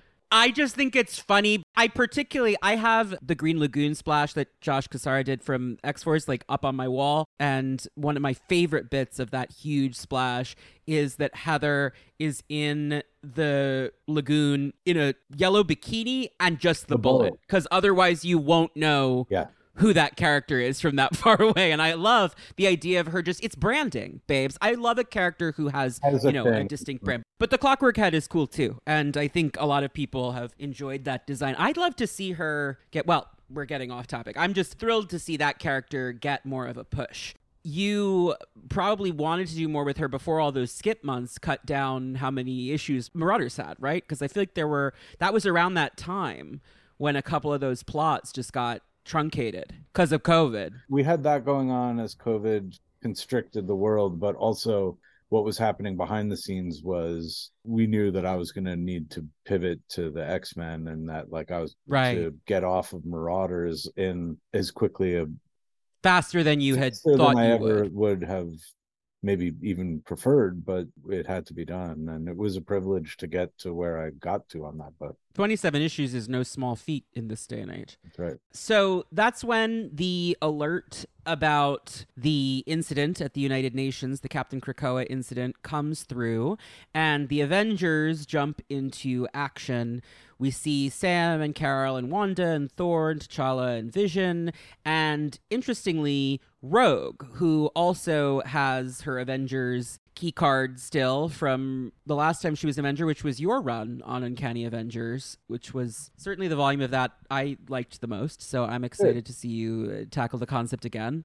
Rogue joins the Avengers and goes straight through onward to help, which I think is an important moment for Rogue and sets up Uncanny Avengers in a nice way. We then see Lourdes port in, and she notes to Emma this design, which was also Kris Anka, is stunning, it's by the way. I This design for Lourdes. more, yeah. Yeah. She's like, hey, FYI, I can't find Shaw anywhere. Um, and so that's just that's bad news. If you're those two women and you don't have eyes on Sebastian Shaw, you're not thrilled about that, basically. Very one of the earliest bits of bad news that night is where is Shaw? The next page is Russell Dauterman as we get into the X Men vote sequence that he has drawn each year. Jean arrives to run the telepathic vote. My favorite design this year is Dazzler. I I love thought that design. so cool. She should just wear that. I mean, I know it's not practical, but it's so gorgeous. Uh, maybe, I mean, the face mask would be a little much for day to day, but it doesn't. Uh, none of this has to be practical. It just needs to look cool, right? yeah. And Russell, uh, it was so fun watching Russell's confidence grow from year to year of I can't remember any prompts after the first couple of things of going, "Hey, this is what we're thinking," and then going, "Yeah, he doesn't need to hear what we're thinking anymore. We can just sit back and enjoy it." Crushed it. Absolutely. This is when Jean announces to all assembled that she and Scott have decided to abdicate as leaders of the X Men and give leadership over to Synch and Talon, who have sort of been their proteges in this era, but also are much older than Scott and Jean by this point because of their subjective experience in the vault. So Jean and Scott have respected them and respected their calls a lot faster than I think they would typically with students they were teaching.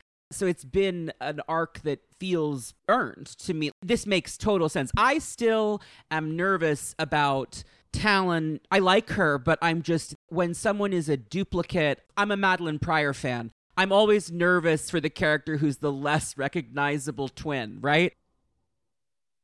Yeah.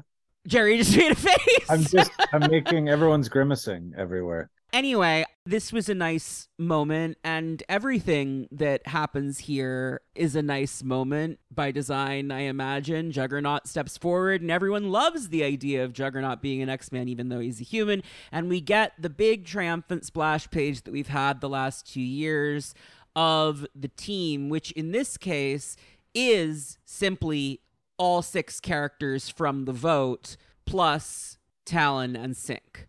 Talon, Synch, Prodigy, Cannonball, Frenzy, Dazzler, Jubilee, and the Juggernaut. These candidates had the makings of an astonishing X Men team, and Jubilee says, Look up! What good luck! A falling star! And then you turn the page.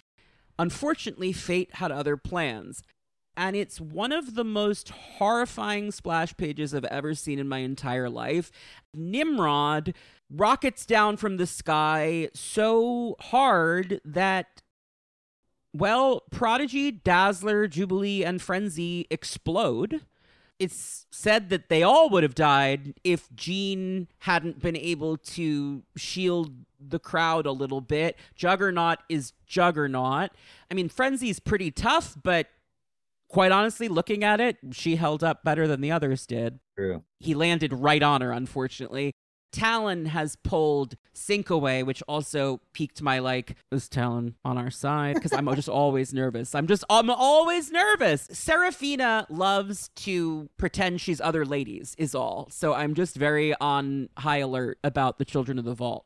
Anyway, this is the page that I was shocked you got away with. But before we talk about like the scene itself, I kind of just want to address something that has, I think, correctly been brought up by critics and by black readers for many years. Despite being a story that draws heavily on allegorical references to African American civil rights, the X Men has never featured as many black characters as it could. And this team features, or would have featured, three characters seeing that team and then turning the page and seeing them die in a grisly way everything in this issue hurts it's the one moment that gave me pause and i'd like to like hear your thought process about it a little bit if you don't mind No, I can appreciate that. I think, you know, the mutant metaphor has always stood in for the other or the minority or the ones who are oppressed. But the alternative, right, to you couldn't suggest an all-white team could you imagine? for the vote Yeah. right like, could you imagine of going, well, these characters are all vote on these characters the whole Guthrie clan is up for vote. Pick your favorite Guthrie.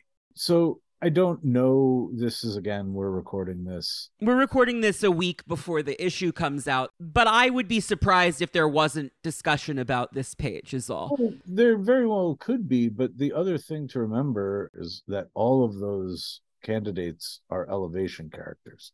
There have been two teams of Secret X Men, right? And again, I don't know exactly how it will play out this year.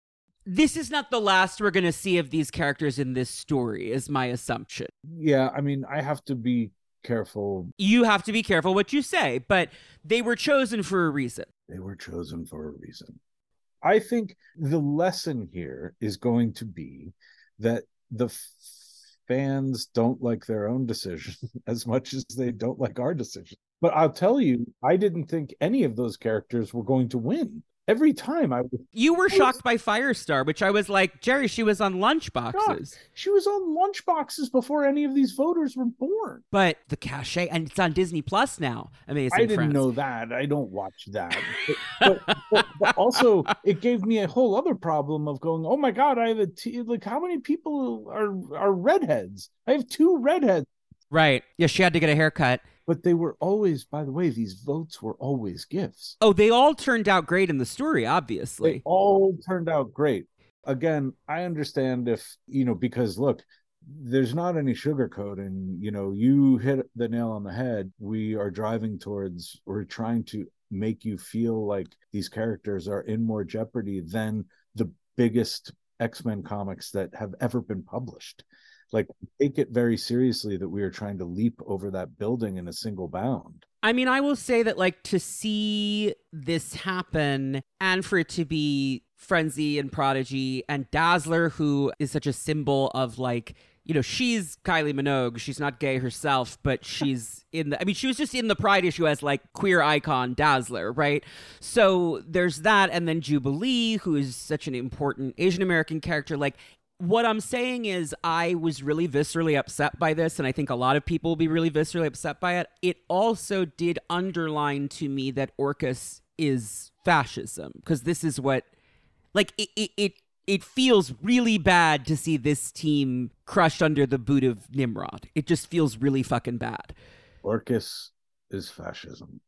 I guess what I was curious about is usually the other characters on the team are people that you've chosen. So the bait and switch here of they are the team, the characters from the vote. What was the thought process there? we went back and forth about different outcomes here and one of them was well maybe we end up the vote getter is the survivor and you don't know that you're that it's a life and death matter we couldn't obviously advertise that i'm old enough to be a part of the several hundred or several thousand i think it was 900 each way so probably 1800 To vote on Jason Todd? I voted to save Jason Todd, and we lost by something under 100 votes. It was like 40, 48 Mhm. votes or something like that. So, you know, that's also how I found out about 900 lines, by the way, which came back. And there was a callback to me getting into some trouble later. But, Yeah.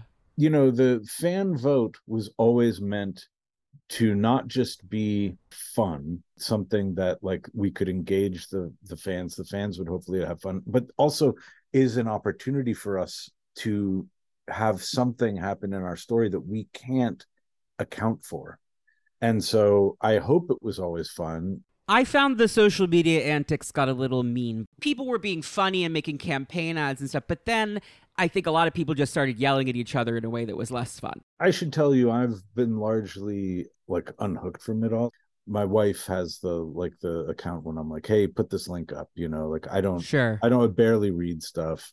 There are occasionally times when I'll I'll look at the iPad and go, I'll check the DMs or a comment on something that is floating to the top. That's all I ever see is floating to the top. So I hope people, you know, are, are not upset. It was certainly not a statement of we're going to load it with queer or black icons. We have a fascism problem in the 616. Whether that has mileage in your own life, we're facing off against fascism in this book. And so you may see things that you've seen outside your window or not. We're telling our story. We're committed to our story.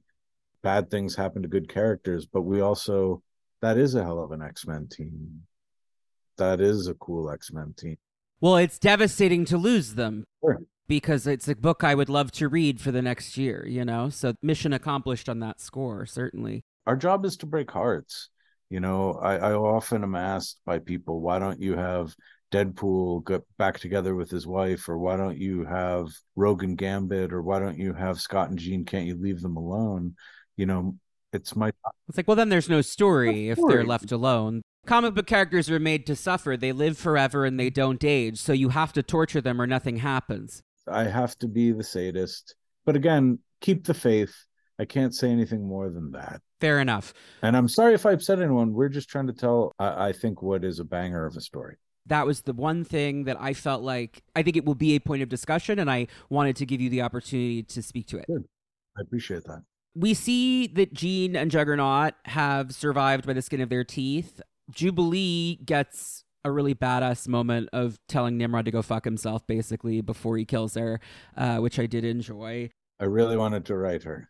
And you thought you would. This felt like the most stacked deck yet. I really did think. I thought Jubilee, like, she's the star of the cartoon. I thought there was no way. And when the X Men book came out, everyone on Twitter was like, oh my God, this is absurd. There's no way Jubilee doesn't win. And I thought the same thing. But I said, the outside option is the Juggernaut because he's very famous to average people who would just vote on Marvel.com.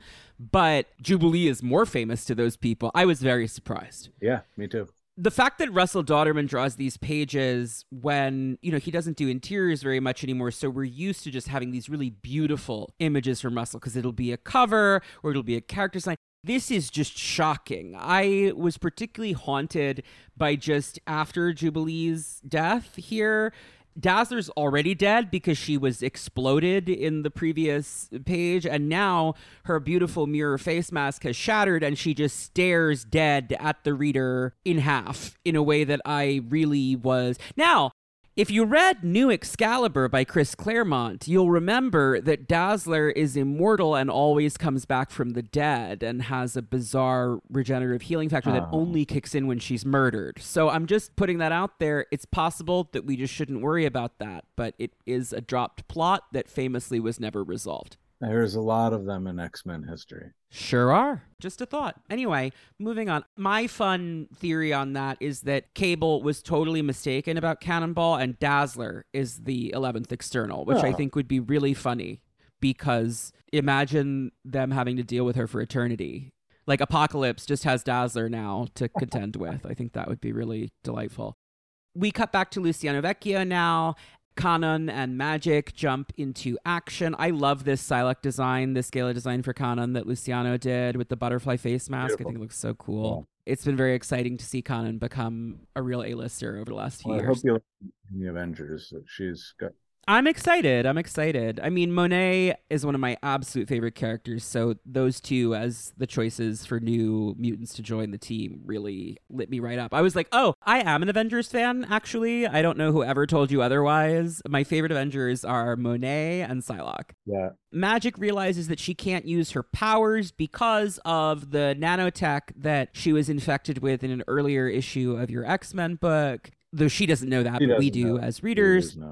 Iceman charges in to fight Nimrod, and we get a really cool fight scene. And this was nice because, again, Luciano just did that solo Iceman story, so him getting this big splashy moment was fun.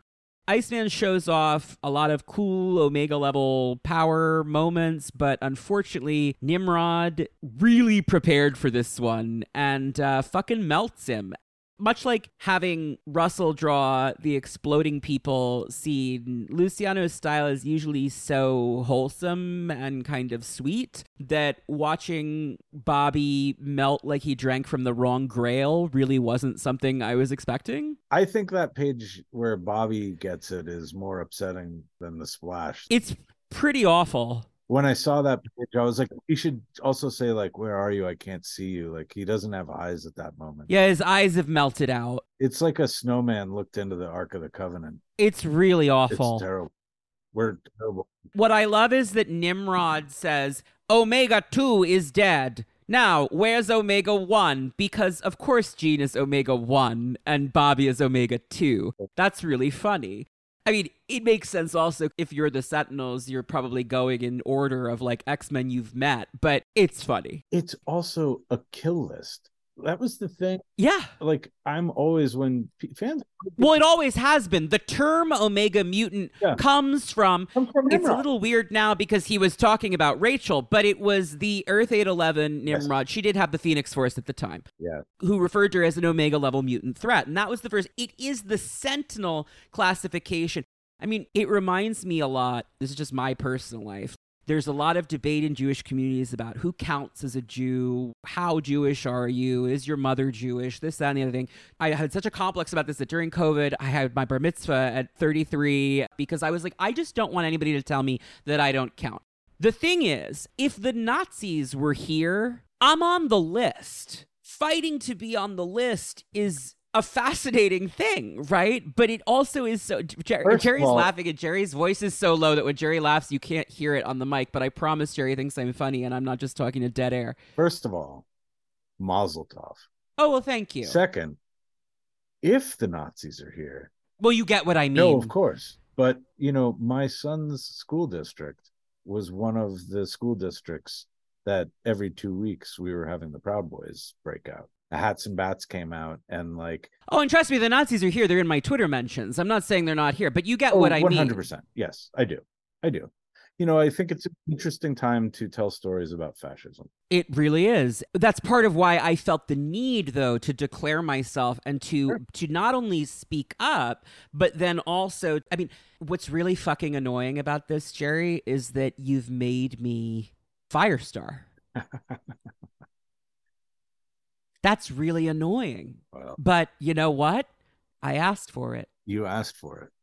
not her mission, but just the journey that she's having of as an adult deciding that this identity is really important to her and then not wanting to be seen as disingenuous about it, wanting to really commit, wanting to be really a part of it.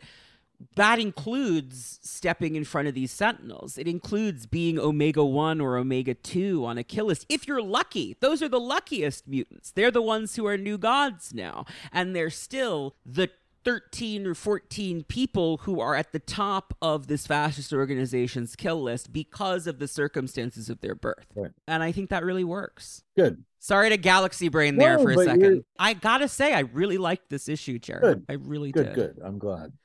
I like Jean firing Juggernaut. Juggernaut That's the next page, and it's so cool. the ultimate fastball special is Jean Grey Throwing throwing the the juggernaut. and anyone else is going to take the instant loss there. A dungeon master would go, Nimrod, turn in your character sheet. You took four million points of damage, well beyond your hit points and save throws. Unfortunately, it's Nimrod, so Nimrod survives. Although we don't know that at this point. We don't know that at this point, but it is logical to assume. We see the Sentinels, the Stark Sentinels, descending on the Myconese. Synch has recalled Polaris's power, and we know that recalling powers when he's not in proximity is very stressful on his body, so he's doing something self sacrificing here. And then Dr. Stasis and the Omega Sentinel waltz their way through the gate. Surprise, surprise. Well, we knew actually there were uh, a few folks had hacked the gates. Here is another reminder that that's happening. What led to the dance? I love I, this. I just, you know what? I like have been trying to challenge myself. What are our best entrances? Entrances and exits are so important in anything, but especially comics. Uh, it is a striking. Uh, this is Javi Pina, and he crushes it.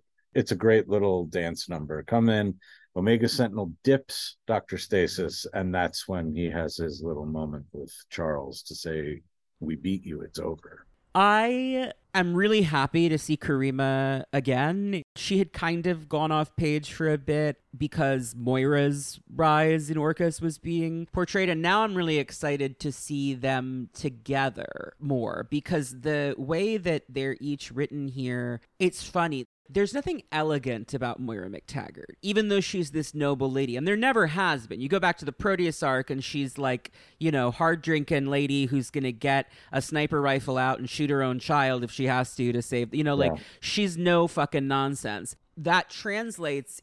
I've compared her to Lady Stoneheart from A Song of Ice and Fire, this version of Moira. The worst, most twisted, broken impulses of Moira, frozen in that state of grief and psychosis forever because that's when she uploaded her consciousness. It's a monster. Karima is a rational, logical character. She feels more like the Sentinel we expect, and it makes Moira feel all the more barbaric and scary. And I'm just excited to see them play off each as kind of like a ironically because Karima is red and Moira is blue, but as kind of a red oni, blue oni Yeah, kind of vibe, but they're the opposite colors.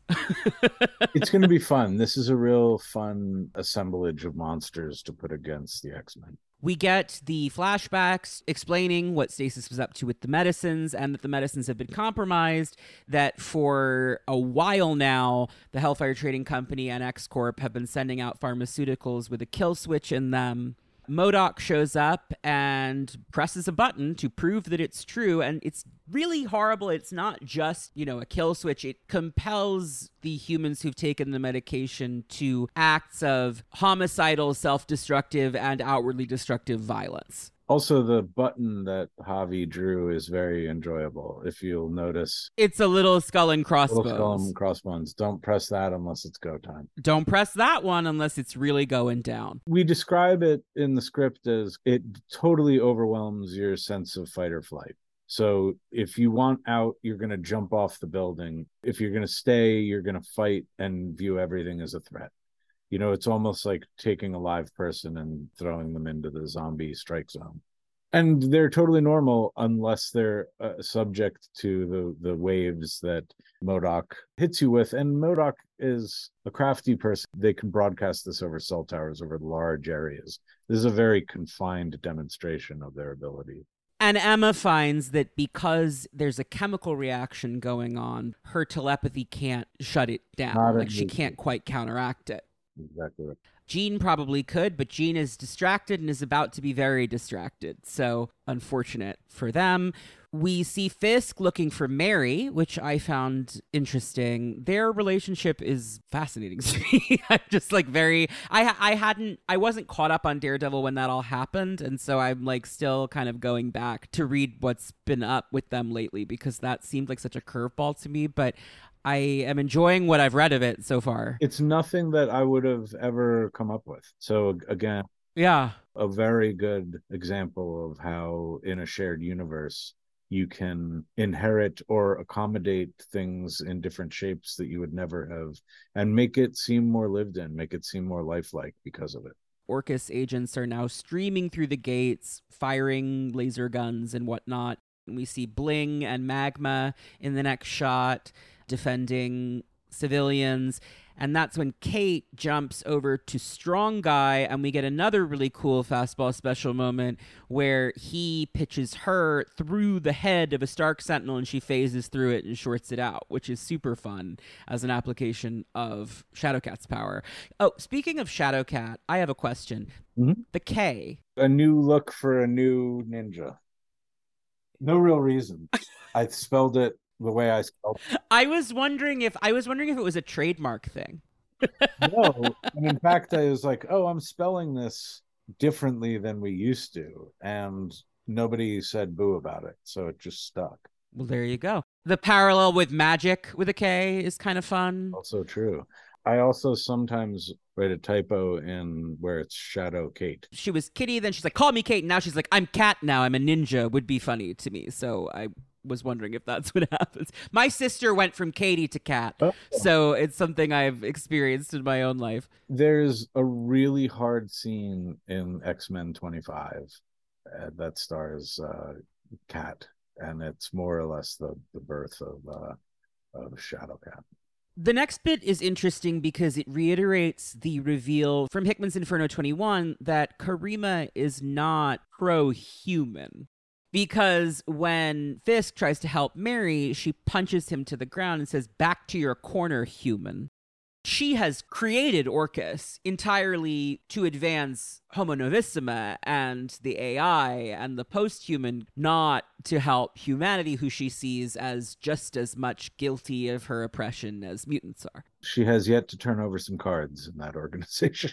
I'm excited. I'm excited because Orchis doesn't know that she and Nimrod are not really down for the human cause, which is a fun yes. time bomb ticking within there. Sing Orchis didn't know to the tune of Scotty didn't know. Orchis didn't know. Orchis didn't know. Oh. Yeah, there's a lot of agendas that have yet Mm-hmm. and also speaking of agendas, Wilson Fisk will have his own agenda. As you might imagine Wilson Fisk to always have his own agenda. For sure. They're kind of getting the drop on the Sentinels, it seems. Ms. Marvel and Rasputin 4 have a fun team up. The Juggernaut is charging toward Nimrod. The Juggernaut is theoretically unstoppable, but even he can maybe be stopped by Nimrod at this point. Nimrod the Lesser has become Nimrod the Greater, is sort of the way I interpret this story, is that he's leveled up. Our boy is growing up. Jean then reaches out and freezes everything. And this is, I have really loved how you've written Jean in your run on X Men. I'm excited to see what Wheezy does with her miniseries. I mean, having Louise Simonson back How cool is that? on this character is so cool. Makes me nervous for Madelyne. Louise, be nice. no, I'm kidding. We did, did a lot of work to put them into the orbits. For, no, no, no, no. I know. I was joking. Yeah, That's a joke. no, but I get it. That's so exciting. I'm excited to see what happens there. But I do think that you and Kieron in Judgment Day have really positioned that character in such an interesting, great way, which I just love to see because I was always very skeptical about bringing her back after Morrison. I was reading this and I was like, I can't imagine not having Jean back. And then, of course, the rest of the issue happens. But she's Jean. She has a miniseries with her name as the title coming soon. So I'm not like super concerned, but you know, it's of concern when you read this issue.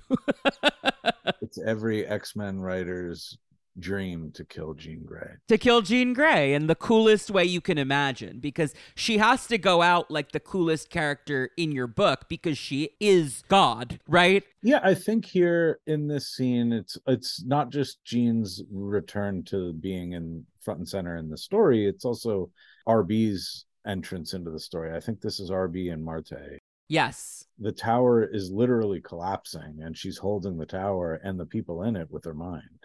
And she should be unbeatable there, but Orchis had a plan for that. Moira drops in. The Moira of it all is something we could talk about for hours and hours and hours by itself. But as a lifelong X Men reader, to go back in time and say Moira McTaggart, who's actually an immortal mutant who's been driven mad by her constant reincarnation and becomes a murder robot, executes Jean Grey with a dagger through the throat is one of the most insane that would kill a Victorian child, right? Like that's not a message that you can send safely back in time. I think this page is incredible. I love the use of Blightswell and the Otherworld Yeah. stuff from Ten of Swords. That is a nice little squaring of the circle. Blightswell disrupts all mutant powers, which means even an Omega level mutant is going to be subject to it. It also shows something that I always find kind of interesting, which is the intersection between magical stuff and X Men stuff, much like cosmic stuff and X Men stuff. Whenever X Men, as grounded sci fi, as it often does, has since Claremont took them to the stars with Dave Cockrum, whenever it crosses paths with something bigger like that, you're like, oh God, I don't know what the fuck could happen now. Like anything could happen at this point. It's a great speech. Look at me, Charles. Look at what I have done and see what has happened to the one you love the most. It's brutal. It's awful. We cut to Scott, meanwhile, in the burning treehouse. Scott, the character everyone has been saying, oh, he's going to die because of the free comic book day story. But instead, we find he has been paralyzed, much like Charles Xavier once was, is how I read this scene. That is how it could be interpreted. He's reaching out for Jean, but her powers have been disrupted, so she can't quite hear. Jean, taken out, provokes all of the others into battle, including the five who usually stay out of the fray, but just like, you know, it's too infuriating. And Moira stops everyone because she has the dagger to Charles's throat, and she says, Stop them, Charles, do it now, or we fill airwaves around the world with MODOK's sweet music, and all those humans you helped die like squealing peggies Very good. he takes the helmet off and says, Stop, God forgive me, I surrender, and uses his power to stop everyone in their tracks. This is where another like long-term plotting thing really kicks in because you and Al have been pushing this red triangle thing for a while. Al in particular loves the red triangle. Storm just had that incredible scene in X-Men Red where she pushes him out completely. 100%. You know, Al is someone that even before Kieron's return to the scene Al was at that Chicago retreat in the top of 2020 and he didn't have a book. I don't think he was announced. And knowing sort of, oh, okay. And then Al will figure out what the culture, what the war, what the narrative is on what was once Mars. You know, he's been such a wonderful collaborator, as have everyone in the room and the red triangle does come back around and play a big part if you don't for some reason if you haven't gotten there yet or you're a lapsed reader If you don't read X Men Red, you're making the biggest mistake of your entire life. No offense to present company, I think that's the best X Men book of the last thirty years. i love I mean, I really do. and i'm grateful for x-men red to be like i get to read it as a fan yeah, so i both get to be writing x-men and then also enjoying x-men that like by and large right there's we're not uh, there's not a ton of overlap, so you kind of just get to enjoy it as it comes. Yeah, it's fun. So the Red Triangle does play a part in this. The way we explain it is it's Charles Xavier's way to teach his students to overcome telepathic coercion. Which, as Al illustrated with that incredible collage that he made himself with his own hands, That was wonderful. Yeah, of course. it's something Charles has always done, but like explicating how it works is sort of a cool new wrinkle. What I like is like Storm was able to just knock him out, which shows her Strength. particular strength of will. The other characters, even Emma and other characters who can do it, they can't quite go that far, but it's enough that they're able to resist if they learned from him directly, which I like. And we see it as the story goes up, but that hasn't happened yet. I'm just I, I just thought this was very clever. But in this, also his power is diluted here. It only makes Storms what she overcomes. That's very true because he was focused entirely on her. Yeah.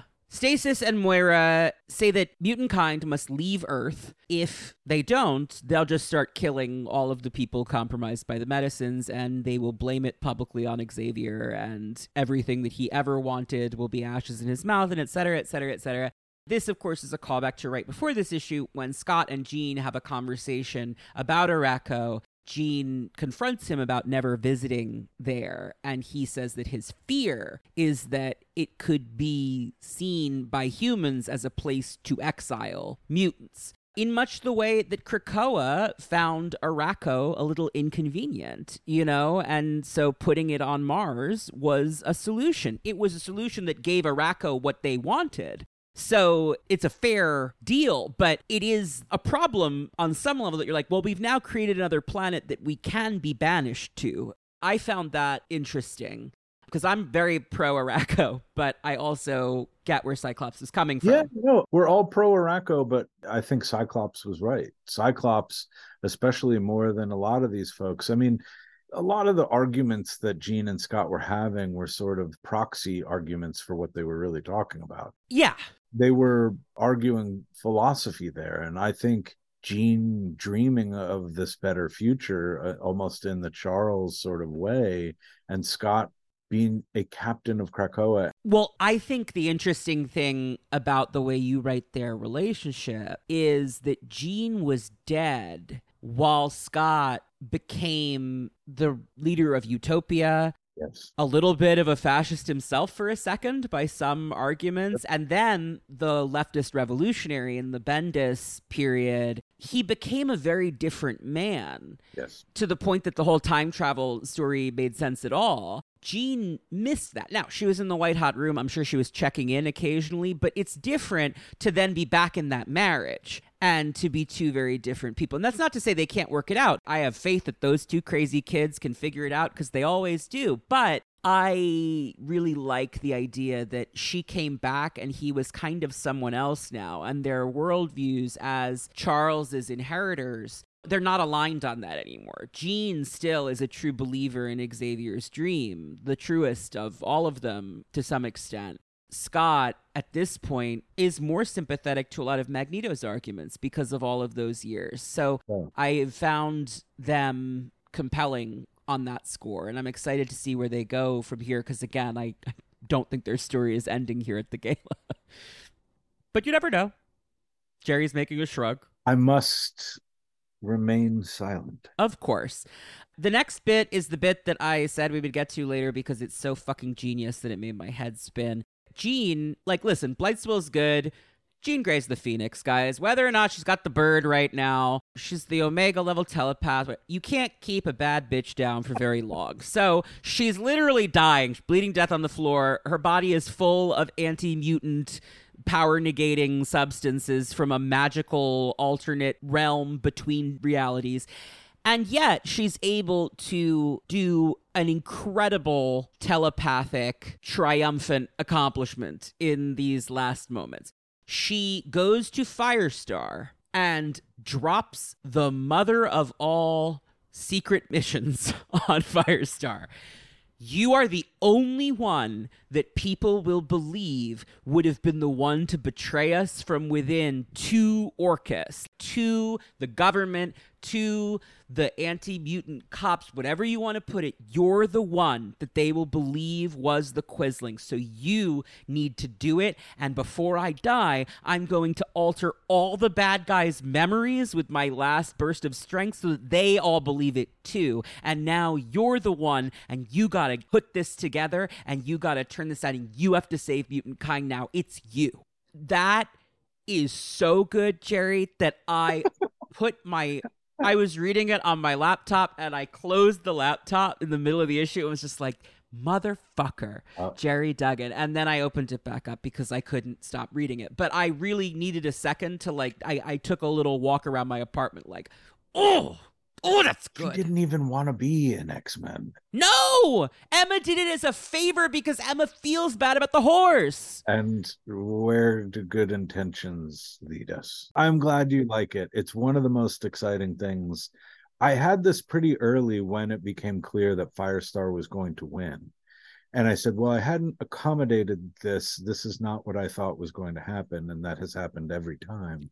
And then knowing, though, that we had a lot of room to tell this story, this was where I was like, Oh, this, what a great crucible for her to be put into. And you do not have long to wait for that story to kick in. Her life becomes hell in August. It's it's hell. I have really enjoyed what you've done with both of the characters you've won. I'm very excited to see what you do with Juggernaut. I have a lot of love for Juggernaut and his husband Black Tom, and I'm excited to see what happens, what becomes of, of them. Um, Gerry's not saying anything because I recognize that that's my head canon. Polaris is one where right before this all goes down, you had a great little scene of her in a depressive spiral because she's really going through it after the death of Magneto. And I've been waiting to see that, and I really loved to see it. She's one of my absolute, writing that character is my dream.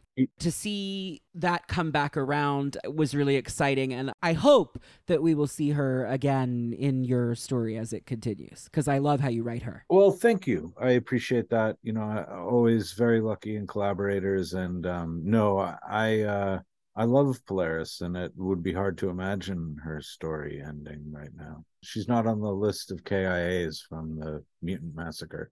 One of my favorite bits when Jean is briefing Firestar on your mission if you choose to accept it. But by the way, like you better accept it because we're fucked right now. So it's up to We're you. fucked. When Firestar says, "If I need to, who do I throw into the bus?" and Jean, without a moment's hesitation, says, "Beast." Like, obviously, tell them the truth, and you can make bad stuff up about him. Everyone will believe you. I love that because Jean believes the most in Xavier's dream of that 05 class. She's the true believer in Xavierism, but Beast to me is Xavier's child. Ah, interesting. Interesting. Well, some things write themselves. When I got to that panel, there was not this exchange there, and I just laughed. I was like, I can't even take credit for that. setting them against each other the way that Ben did early in X Force, I thought was really smart because they love each other, but they also recognize he recognizes her self righteousness and her hypocrisy, and she recognizes his arrogance and his It was really well done. oh, like I just I don't even know what other adjective to use about him these days. But yeah, no, really well done, and it was nice to bring it back around here. Charles puts on Cerebro and says to Moira, Damn you for this. And she says, If hell's a real place, I'll say that, Charles. And he says, Go, my X Men, and begins sending all mutants worldwide in a callback to him talking to all humans worldwide in House of X. compels them to go through the gates to Arakko, just like Scott had feared would one day maybe happen to them. We see Mother Righteous doing something to one of the gates. She says, Bon voyage, labs, and does some kind of spooky thing. Then she sucks the Atlantic Krakoan offshoot that we've all wondered what that's about ever since it was first on the map. Yeah. She grabs that and snatches it up into one of her little lantern orbs. This is when we first see the red triangle moment because Nightcrawler is in Washington Square Park in New York and he refuses the call, and we see the red triangle resist all over the world, the mutants just begin marching into the gate. We see Kate and Emma do the red triangle resist. Lourdes standing next to them was never found or trained by Charles Xavier, so she doesn't know how to do it. It's an interesting moment because there's always, and this has been the problem with the Quiet Council, right? Is that like proximity to Xavier or to Magneto is what has made you important in this culture. Right. This is an example of that class system that is inherent because Xavier only gave these 40 mutants that he has personally trained the ability to counteract his power. It reminds me of like I talk a lot on my show about Tommy the Morlock who dies at the beginning of Mutant Massacre and how she's about Kitty Pryde's age. She has basically Kitty Pryde's power, but not as good. She can flatten herself and get through cracks, but she can't walk through walls. And she's a visible mutant with rainbow skin and hair. That person was not useful to Charles Xavier, and he let her live down in the sewers. I am more of a Charles defender than some people. I do think he's well intentioned. But again, the road to hell. I mean, and I think some of the choices, Al's been really pushing this button too with Storm Yeah. and how fucked up it was that Charles Xavier told her her culture didn't matter and that she should come help him instead when she was 25 and suggestible, you know? To me, the fall of X. X has meant so many things in this era, right? It can mean mutantum, it can mean 10, it can mean a variable, as in the case of Moira X, which is both 10 and the variable, right? And also mutant. She's kind of all of them. Yeah. That's Jonathan's little genius wordplay. But here I think it stands for Xavier. It does feel like this this is the complete failure of Xavierism. I think so. I think so. We get a data page explaining the red triangle protocol for psychic defense and this is interesting because it's written from a future perspective much like the new history of Arakko that that which was xylo or whatever exactly it's called now which i forget the xylo collective is writing a new Yeah. history of Arakko and it's written retrospectively as someone who already knows what's going to happen. In immortal we have a similar thing with mother righteous's book that's telling us about this story in past tense. Here we get a data page that's in the past tense. The color red was selected because of its association with danger and the shape of the defense uses the strongest geometric shape Xavier was adamant his students became proficient in the defense in case he himself should ever become compromised. It was only through the Red Triangle Protocol that any of mutantum survived the second mutant massacre. Even now, when mutants meet, they often part with a single word resist written in the Red Triangle. That adds such a weight to this that this is a pivotal moment in history to the point that in the sliding timescale of the Marvel Universe, retroactively people will be talking about this day. I found that very effective. Well, I'm glad you did, and I hope if you were unnerved by anything, you might take solace in the fact that it was written in the in the past tense. It reminds me of The Handmaid's Tale, actually. The story in The Handmaid's Tale, it's happening to her in her present, but the context of The Handmaid's Tale is that sociologists and anthropologists are analyzing these documents, these primary source documents, after the fall of the fascist regime. So you, as a reader, at least know that even if nothing good will happen to this woman, eventually, in part through her actions, the regime will fall. Yeah, I thought it was I thought it was good. Al like this too. I obviously showed it to him, and we didn't have the geometry of it really down. He was like, "Oh, this," you know. I think it made a lot of good sense to make a, a bigger moment of it here, and I thought everyone did a, a really wonderful job, and including the letterers on a difficult assignment of making the actual word that you're reading a physical triangle on the page. It's both a word book and a physical red triangle. Yeah, it's kind of onomatopoeic in like a weird way. It's cool. It feels like it has weight on the page. We get Jean, who is not got much time left, giving Firestar some lasting encouragement, and Firestar screams out, Please, I can't do this alone. We cut to see that Jean is truly just an astral ghost at this point because the horrific splash page this may be one of the like the, it's a real contest for most upsetting panel or page in Oh, this bad. issue gerry's laughing They're all bad. This page of skeleton Jean with Charles wailing in agony above her as hell burns around him and mutants march obediently at his instruction to exile, as far as he knows, and who knows what actually. This was the moment I looked at this and said, This is the complete and utter failure of this man's philosophy.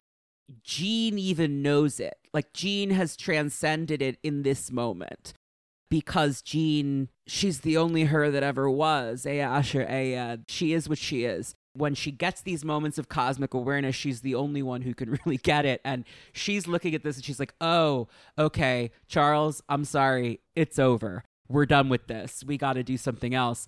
The Firestar stratagem is really smart. She appears to Scott. I like that she appears to Scott as Marvel Girl. I thought that was a nice touch. It reminds me of Dark Phoenix Saga, of course. And then she goes to Wolverine, who's resisting, and he knows immediately because it's not his first time at the Jeans Dying Rodeo, certainly either. Um, uh yeah, this was a lot of fun. The the this was Joshua and Marte, and then the Logan page was uh Kubert. And I'm sorry, I actually don't know uh, colored it, but wonderful job. gorgeous. You know, when you have the caliber of artists that were thrown at this, they can really make something permanent. And you know, I hope these comics. Uh, you know, nobody wants to ever make a bad X Men comic. I hope these ones stand the test of time. I, they certainly have given them every chance to do that. So. We get Destiny looking back. She doesn't seem impacted at all by Charles' instruction. She looks back over her shoulder and says, This was our only chance. I'm sorry. Raven, listen to Charles. So much death and destruction, and it all culminates in a giant X in the heavens with the fall of the Krakoans. Exodus pushes his Messiah and the rest of the five through the portal while they try to fight back, which I really like because it's like no dude i mean he he's like i gotta protect them. This is the only thing that matters but i don't know if going through those gates is a great idea. And then we get another contender for most upsetting page i've ever read. Mystique does not have the red triangle defense because charles would never have trusted her enough to teach her that. But this is something we've known about mystique for many years her malleable brain is very hard for telepaths to control or access. So she's able to resist in that. I assume that's what this was calling back to. Absolutely. And she says, Charles, how dare you try to command me? And he fires a leave raven with all his might at her. And she basically has a stroke. Still won't listen, runs screaming through the window. My mind stop, please. No more. She screams and falls all the way down onto the rocks where she is dashed to her death because she wasn't going to let Charles control her again. Not after everything in the first year of Krakoa. Death is not the worst that can happen. No. Subjugation and so this welcomes Kris Anka back into the comic too. God, this page is great. Uh, this made me feel sick. Uh, uh, I keep laughing because it's like so horrible that I just I don't know what else to do about this comic. The next page is where we see Moira in like the true. This was just in one of the X Men Monday previews for Orchis Monday, and this panel is so great. She's so scary. I think that this character, like, I loved good Moira. Well, she was never good, but I always loved like, you know, hero Moira, who was our friend. This version of Moira is to me fascinating. I cannot wait to see where her story. she's terrifying. She's scary to me in a way that most comic book villains are not. And it's in part because she was our mom, right? Like we trusted her. Charles and Moira were our dad and our mom in this franchise. And now dad is ordering you to march in lockstep at the orders of these fascists because of his oversights and he didn't see them coming. And mom is the one leading the fascists to kill you all. And it's really, it just, again, I'm Firestar screaming, I can't do this by myself. I don't know how to do this. It's, uh, I, I'm upset, Gerry. I, I, I, I've read this and uh, I'm, I'm still processing, and I'm not, I'm not, you know, I'm, I'm emotional about some of the contents therein. The orphans of the atom. Yeah, we have challenged them now. I, I hope you know it, it's given almost insurmountable challenge, but that's the gig. That's the job. I am truly glad that even though there's a lot of upsetting stuff, that you were still enjoying the experience. Yeah, I mean, I survived the experience at the very least. Very good. There's then a good moment where Emma does her red triangle resist, and now more characters than probably should be. It's spreading mimetically. Yes. Characters like Lourdes, who couldn't do it before now, are. Or Conan, who was never trained by Xavier, is also doing it now. We see Ms. Marvel say it. So the defense is starting to spread the resistance is starting to spread, which is nice. It's a fun thing to see. We see Synch, we see Akihiro, we see Monet, Rasputin 4, characters who we can assume we will be seeing more of as the story continues, or who we already know will be in books for Fall of X. That's exactly right. Is that we've effectively, it's not quite an M Day situation, but the available, the cast list has been shortened. Right the characters who are resisting here are the characters we're likely to see for the next six months, is sort of my assumption. Apart from the ones who had already been pushed through the gates to books like Realm of X, but we know those books are coming. So, and we also saw, by the way, something that Torunn will touch on in Realm. Curse, Curse lays a curse on Xavier as she's pushed out, and something happens with that gate when she goes through it too. There's like a fritz and a pop, and we'll see Eh, there's a sound effect. I want to stay. Damn you, Charles. Curse you, bald piece of scrap up. Yep. Yeah. Emma manages to telepathically rouse everyone for a second who has been red triangling. Says, Everyone wake up, grab hands. Lourdes, it's now or never. And Lourdes says, This is, by the way, I love this whole sequence as a callback to the original Hellfire Gala from Classic X Men. It works really well. I'm bummed about it, but it's a pretty incredible moment for this character. Lourdes says she's never tried to teleport that many people before, but she's going to do it. Kate screams out, hold fast, and grabs Emma's hand, which is great. Moira immediately clocks what's going on. Stop the teleporter. These mutants cannot escape, and she hurls a knife that slams right into who is that? In the green suit. One of the humans. It's a botch. She misses. She misses. She jumps on Charles and screams that they need to open fire and kill Lourdes immediately. One of the Orchis guys turns his gun to shoot her and says, I got her. And Fisk, who, as we know, was the person that Emma indentured Lourdes to, like, helped her escape Shaw by selling her to another powerful criminal man. But we don't know anything about Lourdes and Fisk and how they interact with each other or what they think of each other. So this is a moment that's fun because I had assumed that Fisk was up to no good and wasn't going to necessarily help mutant kind. I thought he was just taking advantage of his wife's mutant status, which is a reasonable thing to think. He certainly was until the gala, but now. And now he steps in and crushes that guy's head with his bare hand to prevent him from killing Lourdes. Unfortunately, there's another one who manages to shoot her right as everyone pops away. They land in the basement of the old Hellfire Club, which I think was last seen in your run on Savage Avengers, right? When uh Conan was there and being evicted. Conan was there, yeah. They're all talking and trying to figure out what's going on. Kate says we have to get help and go back for Charles and the others because Kate, it's funny, he's a jerk, but she really does always want to believe in him at the end of the day, right? And there's there's humans there they can't let Yes there are people they need to help, but the fact that yeah. Kate says Charles specifically, I'm like, Kate, not right now, babe. Love you. And I get it, but not right now. Yeah. That's when they realize that you're really mean, you know, because you retconned that Lourdes had never died in this exact fashion in the original story, but now she does, in fact, die from being shot through the chest while she was teleporting to save everyone You should have stayed away from me, Emma says. And Krakoa, you had a life. You got out of all the madness. And Lourdes says, No, it was a good dream, worth fighting for, worth. And then she dies. And listen, I don't believe that every character who dies here is never coming back. But this is a really good death scene. It's a really effective death scene. Anybody who wasn't happy that the original beautiful death scene got retconned out, well, you got what you wanted. Here it is. Were there people though who were upset? I guess there's people that are upset at everything. Uh, I'm sure there are. I'm just guessing. I liked it, but anything that retcons a Claremont story, some people are going to object That's to. true. That's the thing, That's basically, at the end of the day.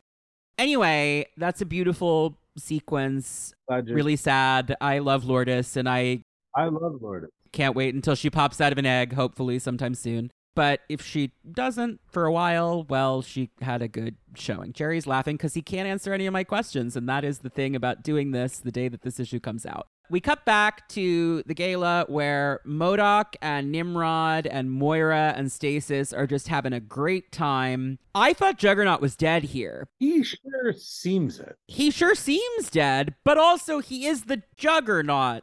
Yeah, his head is beaten in though. Like it's his head is caved in so i yeah i mean it does look like he's pretty dead we'll see what happens i guess his fluids are leaking out of him. There's a lot going on. And he's definitely not a mutant who can pop out of an egg even if there are eggs to pop out of. So tbd on what will happen there but i assume that winning the vote wasn't winning getting your head busted in permanently. So i don't know. We'll see. Cross your fingers that uh, the character you voted for is receiving uh, health care inside of whatever Orchis gulag he's in. I bet that's going to be a really fun time for him. I bet that he'll be really thankful that he won the fan vote. Dr. Stasis announces that Firestar has been their mole all along. Jean's stratagem has completely worked, and Firestar, to her credit, immediately gets into character, which I love. She's like, all right, here we fucking go. I have no net and I've got no time to practice this. Yes, and Dr. Stasis, like, we're just going to improv our way through this scene. She does a great job. It's very convincing. We cut to Emma and Fisk. There's a great moment where Rasputin 4 says, The blob is smaller than I imagined him. And they have to be like, That's not the blob. Was that originally there, or did you do that after people thought he was the blob in the Fall of X promo? I didn't know that they thought he was. People did. They were like, Why is the blob so off model? And it was like, Because that's Kingpin without his blazer on. guys." I actually, the joke showed up, and then I was like, "Is the joke funny?" Oh, and then I was like, "But you know what? This is a, a, a someone who is not from who's displaced." She's never met these people. She didn't recognize her favorite historical hero until she was told who she was. So, anyway, we then get to the lighthouse because the lighthouse keeper has created a safe haven, even if your original plot did not come to fruition. Yeah, that's exactly right. Jumbo's quite fond of the lighthouse keeper. These, so these are gates that are in the basement of the Hellfire Club. Is this what that key was about? The one from Giants, the one loose end still of the Krakoa era that hasn't been touched at all is that key from the giant size issues that Jonathan was writing? You know what? I'm. I don't mean to put you on the spot. No, we don't that's okay. necessarily have to answer that question right now. That's undetermined. Okay. Emma is going to go to Krakoa and launch a suicide mission basically to kill as many Orchis people as she can in one telepathic shot, which, quite honestly, work, in my opinion. Unfortunately, when she tries to walk through, as you foreshadowed so long ago at the beginning of Marauders, she breaks her nose on the solid gate, just like Kate did at the beginning of that story. And as Emma always feared would happen to her because she hates when her nose gets broken, it's very expensive. Synch and Talon, here we see emphatically, have made it through and are taking on the leadership role that Scott and Jean wanted for them. So their story continues. Emma isn't sure what's happened with the gate. This, by the way, this page is an exact mirror of that Yes, of the Marauders page. down to um, Miss Marvel is in the I think it was Kurt and then Kate is standing where Storm was to watch it. Usually when someone is paying off something that happened was that 2018 20 When did we launch? 2019. Okay, but we wrote it in 2018. Sure. So me, I experience time only slightly different. But like we're coming up now, right? Like that's a long time ago. it's five years. Usually you have to leave and come back and go, I wrote something once that I want to come back to. Well, look at what Kieron's doing now with Hope Summers. it's picking up and Sinister. It's like those were his characters, those two characters, and now it's like, oh, the big plot you wanted to do, here it is. It is. Usually, you do have to leave for ten years and then come back, come back to and do then that. have people go, wait, wait, wait a minute, I don't, Oh, I do remember that. I'm very fortunate. Obviously, a big part of this is borrowing Jonathan's rope, right? Marvel committed to this, and this is what you get when you commit to something like this. You get stories that I hope were exciting issue in and issue out that have the chance to really come full circle. I'm very grateful. I really loved it. Good. Talon and Synch managed to confirm that all of the gates are closed to mutants now. We cut back to Myconese, and the humans, the ambassadors, are complaining to Dr. Stasis, we're not mutants, and I... I'm the ambassador of Ireland to the United Nations, we'll not tolerate being held against our will for a second longer. And I finally got a signal on my mobile, and the top news story is that there were no human survivors of the Hellfire Gala. I've got a family, won't be chuffed at that headline. I've got to leave and correct that mistake. Dr. Stasis goes, Ah, can you believe this? Our public relations department sent out the press release too early, which I assume is a joke about your stories constantly being spoiled Well, by solicitors. There's a you could you could certainly look at it that way, but there's also this like But it's also an I did it 35 minutes ago, Ozymandias in Watchmen kind of thing, right? that too, but it's also the banality of evil of sort of here's this organization that is still an organization.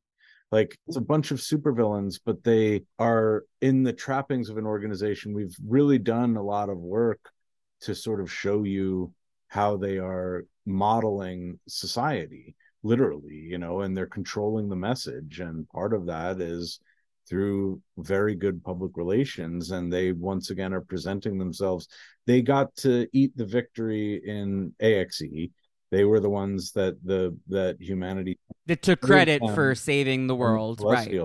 and here there's a press release that says Orchis arrived too late to stop the mutants from all the mayhem From killing all the human ambassadors and guests, yeah. I did notice that no celebrity guests were present at this year's. i offered there was i'm buddies with mike mcmahon who you know is a great writer and there were a few other friends that and i just said Like, do you want me to kill you at the Yeah, Hellfire Gala? like, uh, look, here you go. Yeah, but we certainly, if there were offers of celebrities that were coming in, it never got to us. They, I, We're like, no, no, no, we don't. We're not doing that this year. This Irish ambassador is one real world figure. That is Declan Shalvey, himself a citizen of Ireland.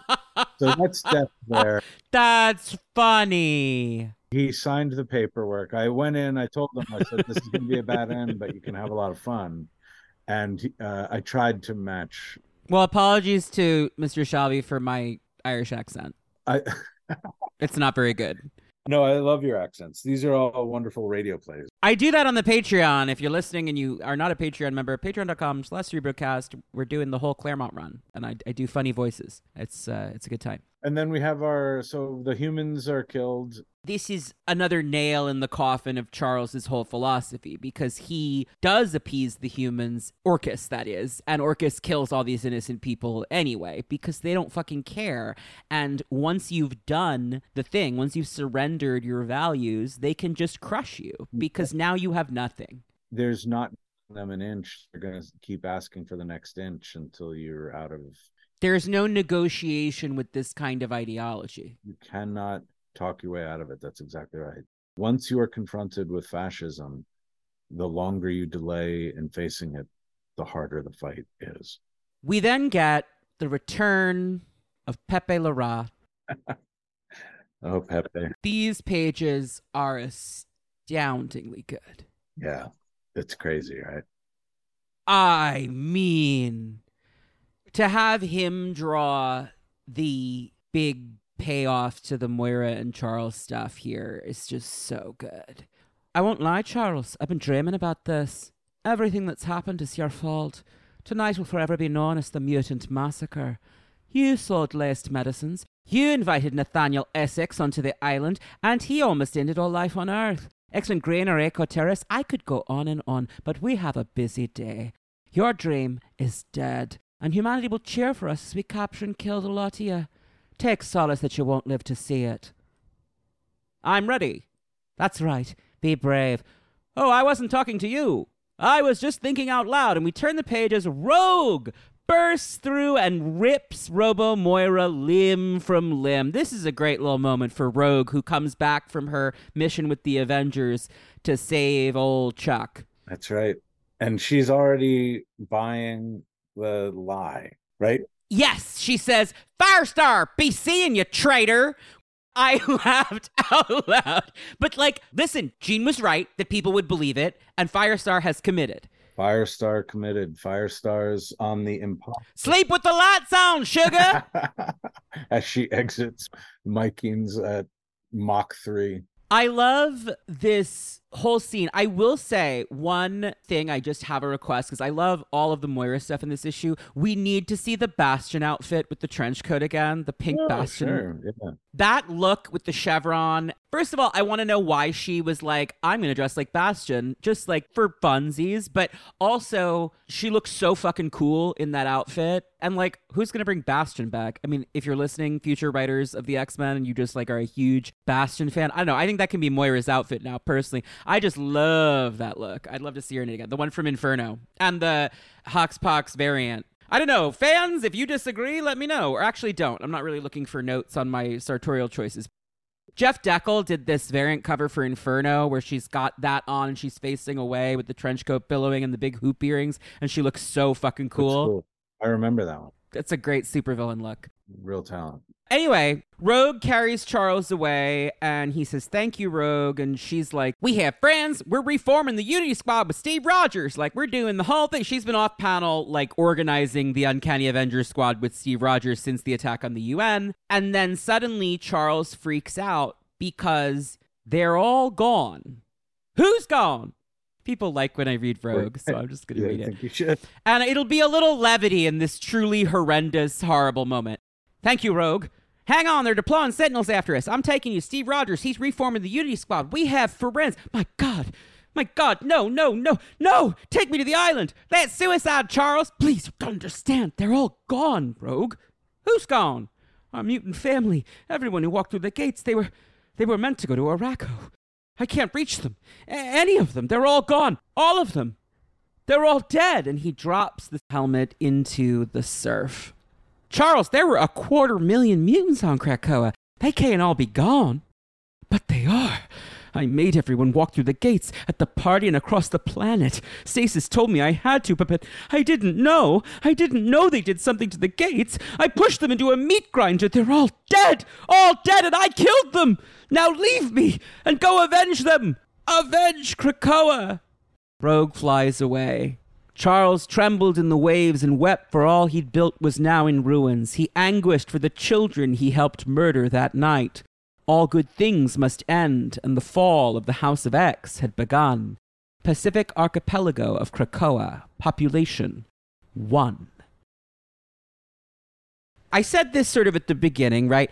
Gerry, I don't buy it. I don't think that all of the millions of mutants on Earth have just been eviscerated in a meat grinder, but I believe that Charles believes it because Charles, if he can't sense, I do love even that here he's just like, I didn't know. And it's like, well, Charles, it doesn't matter whether you knew or not. Don't cooperate with these people. But, you know, what are you going to do? I get that many, many, many innocent human lives were on the line. He was in a very tricky situation.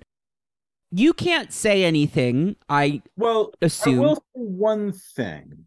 If you were not within a reasonable distance to a gate before this happened, there are people who won't have made it to a gate in time. there are people who were coerced who'd never made it there, but none of them are on Krakoa. So, yes, many of the what looks to be the stars of the line now were people either trained in the Red Triangle defense or characters that were saved by those characters, meaning Miss Marvel and so on and so forth. Right. There are some mutants around the world. But also, all that this confirms is that they've gone somewhere. We know that Realm of X is taking place in the Norse realms. We know that there are some mutants lost in limbo per the solicits for Dark X Men. So it seems possible that whatever Mother Righteous was doing to the gates, perhaps they led to different places. And we'll see where that all goes. Gerry's nodding, and I'm just going to take that and not ask you for any further details. Wherever all the mutants in the world are, Charles Xavier can't sense them. So they're not on Earth and they're not on this plane of reality. They didn't go to Arakko as they were supposed to do because he would be able to pick them up. Yeah, they have a satellite array that n- no one knows about. The one that Forge made with the cloned Xavier brains that Jean helped set up. Yeah, they basically have a like a transatlantic cable Mm-hmm. between the planets. That's when we get the big Fall of X title card and the solicit for the previously classified book Ms. Marvel, The New Mutant, the four issue miniseries by Iman Vellani and Sabir Pirzada, which is going to introduce Kamala more thoroughly to the world of the X. I mean, she already knows a lot of these mutant characters, but I mean, it's funny because the covers are all like wholesome, new mutancy kind of covers, but I just don't think it's going to be that. They're doing a wonderful job of keeping this very hard story in the Miss Marvel strike zone. They really have a total command of everything that that book should be. I think the new uniform is wonderful. I like it. I've seen a lot of reactions to it. What I would say is that Marvel's official beginner's guide to the Avengers, it's being published in hardcover next month, features Kamala in her iconic costume. So I think it's okay for her to have another outfit she wears when she's hanging out with her mutant friends. I don't see a problem with that. I don't either. And as you know, what we have proven now time and again, we knew that the Hellfire Gala would nourish the other parts of the business, like Bill Rosemann, the gaming, right? Mm-hmm. Those designs show up very quickly in other places. Uh, you know, they're little HeroClix. The mobile games and the toys and yeah. You know, there's always a chance to m- leave your own mark on a character with a new look, a new power, a new whatever. All of these things, none of them ever erase what came before. And honestly, what came before will likely come again. You know, that's the great thing about this uh, story now that's been going on for 60 years. It's 60, 60 years. years. This is the 60th anniversary this month. 60th anniversary of X Men. The gift I brought them was death. Well, you reiterated the theme, right? yeah, now they have something to overcome. We have a new there's a lot new, but I think a lot that is in a, a shape that I think X Men fans will appreciate, or I hope appreciate. I just want to point out that Jubilee is on the cover of Ms. Marvel, the New Mutant number three. For anybody who is still real, I mean, covers lie, but Yeah. anyway, we get the Fall of X checklist for the upcoming issues, which is now in a new, like it's it's a new style. It's been redesigned in a way that's really cool. It says Krakoa is for all mutants, but it's kind of collapsing and is sort of a graffiti thing. It looks like someone spray painted it with a stencil as a message of support or resistance or something like that. It looks more like a work of art. The next issue coming up, Follow the Fall, X Men 25, with Kate Pryde, Kitty Pryde, Cat Pryde, who knows, as Shadowcat once more. And then we get the post credit sequence that we mentioned earlier. And it was designed to be necessarily a post credit sequence. It was just, No, you said that, but it works really well that way. but it worked really well when we were putting the book together. When you have a book this size, you run into constraints very quickly. And some of the data pages were eaten up into an overage. I couldn't fit the book into the 70 page shape. And then, of course, the gods page arrived during the production. Sure. So we started whatever we needed to do, but it became a complicated matter because there are pages that we wanted to preserve as page turns. So pagination was something that Jordan We've been talking about this offline, but I've written my first comics project recently, and that was the craziest thing to like as a reader who had never quite thought about it that much. Sure. Figuring that out when scripting is one of the weirdest things about this medium. Realizing that when the page turns for a reveal is something you have to be thinking about every two pages is really interesting to me. There's a learning curve to comics and sequential storytelling that you get it fast. You got it fast. You know, you got You pick it up, but it's it's just like there are little things that are just alien to your reading experience Sure. because you don't think about them unless you're making it, you know? Not in a deep way, anyway. Like, I know that you turn a page, there's a reveal sometimes, but I hadn't thought about how that impacts the way you structure the script of the issue. Yeah. Emma and Fisk are making a deal basically. He's like, obviously, you have no reason to trust me. And she's like, yeah, but I'll take it right now. I trust fascists less than I trust you. So we'll figure it out. Emma and Fisk, of course, also have a complicated fraud history that we saw both in the Marauders arc with Lourdes and then in Devil's Reign X Men. So I'm excited to see more of them interacting together. Kate leans back against the gate and says, Well, at least you'll all start getting used to being unable to use the gates like I am. And she immediately falls backwards through it with a shout to everyone's shock and alarm. It's actually it's specifically Emma and Kwannon, which I like because as of the end of Hellions, Psylocke does not like Emma Frost, and I would love to see them like kind of have it out a little bit. So just them standing together because they're in a bad situation is funny. But I'm like, uh, the second Kate was gone, they immediately were like, they were not having a nice time, those two, because she has no time for Emma's shit whatsoever. Nope. Kate then falls through the gate in Jerusalem. We're back to the top. Orca says, What the hell is this? And she says, Ugh, you fellas aren't going to behave, are you? So this is taking us back to the beginning of House of X when Magneto at the embassy in Jerusalem said, You have new gods now. I talked to Jonathan about that scene in the Apocalypse episode, episode 101, that I did with him recently, because there was a lot of debate and discussion about like what that meant and everything. And I, I was pleased that he and I got to dig into it a little bit. It's obviously a callback in such a great roundabout way. But for Kate, I think it's interesting that it's her and Magneto. They're the two most famous Jewish characters that, I mean, it's them and the thing, I guess. But Jonathan and I talked about how, like, the historic nature of all Western religion being born from this place is weighty. It's loaded. And, you know, we haven't shied away from those big loaded things. And the idea that Kate falls through the gate to end up back at the top of the story was actually something I I want to say this was a suggestion from Jordan. Mind you, I had written this exactly as you're reading it. It didn't have a locator though. Mm-hmm. So I said, here's the thing that I need. And now I'm I need to be careful because I would be talking about the following week's books. Sure. The Hellfire Gala is the 26th, and then seven days later, X Men 25 is the second. it will be the first preview pages probably for an X-Men comic where a character is talking. I gave a park bench moment for Kate and her rabbi. Cool. I'm excited. That's how that comic opens. I love a significant bench. A significant bench. It's so funny how quickly that has become an iconic piece of X Men iconography Yes, it's an it- because of House of X. Like it just is now. when you are there, you know it's something important. Something important is happening. There's 60 pages practically of action in this comic, but some of the most important things that are happening here are some of the quieter moments in this particular issue.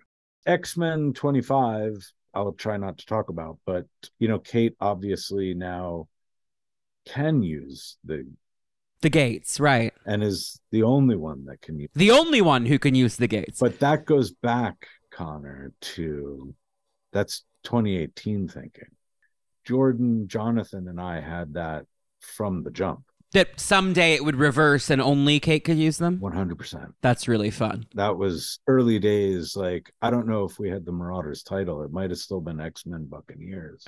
but we always knew that there would be the time when the Wheel of Fortune would turn, and we talk about that in the Wheel of Fortune, and that you know, in in Hellfire, it was a perfect triangle, and we have a triangle here at the end. We have humans, we have mutants, and we have AI.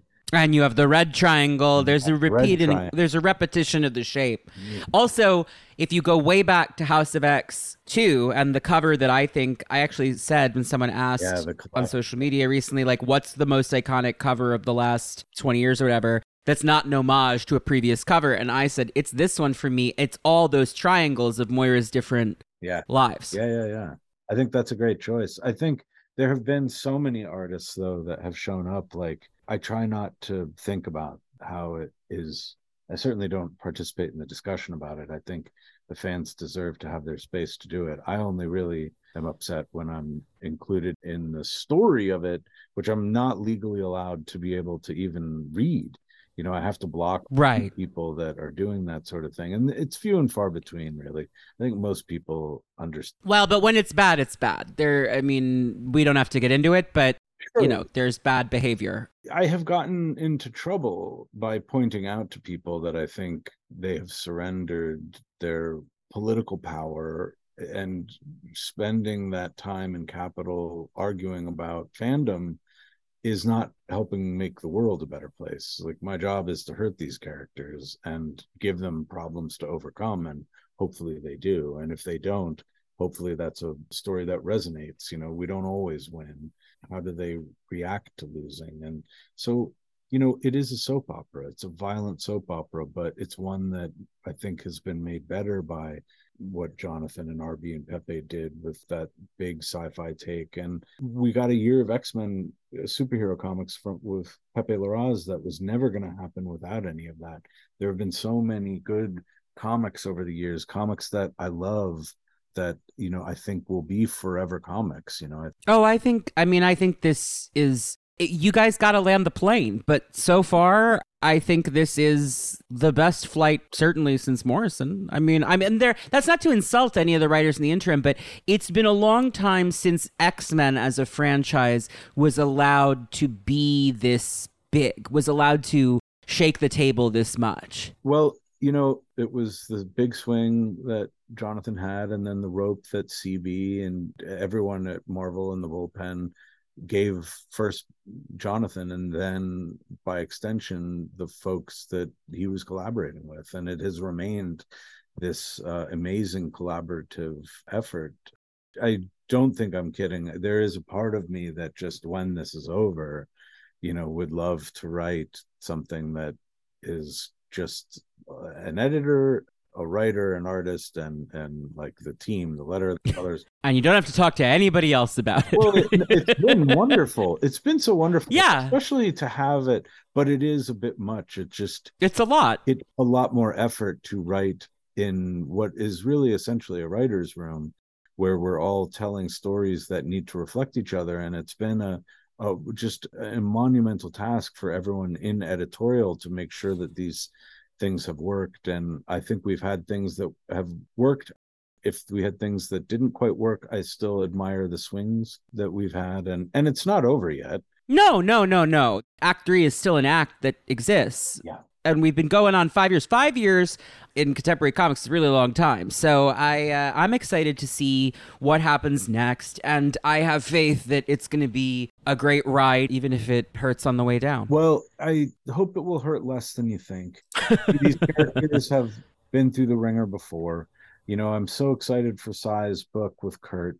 is a wonderful book. You know, I wish there were some of our other titles that were continuing on, but the new stuff that we're getting, Torunn on Realm and Kieron's continuing on Im- Immortal and Al's not going anywhere and we're lucky to have the group that we have and lucky to have the characters that we do and we're obviously lucky to be paired with the artists it's a visual medium i've tried to do my part and do it well and be very boring in real life and exciting i'm glad this hit for you i was i was nervous especially you know doing sort of an autopsy on the book on the day Well, this was your idea. I want to note you reached out to me. I wouldn't. I wouldn't have asked you to do it, but I was thrilled when you said you wanted to.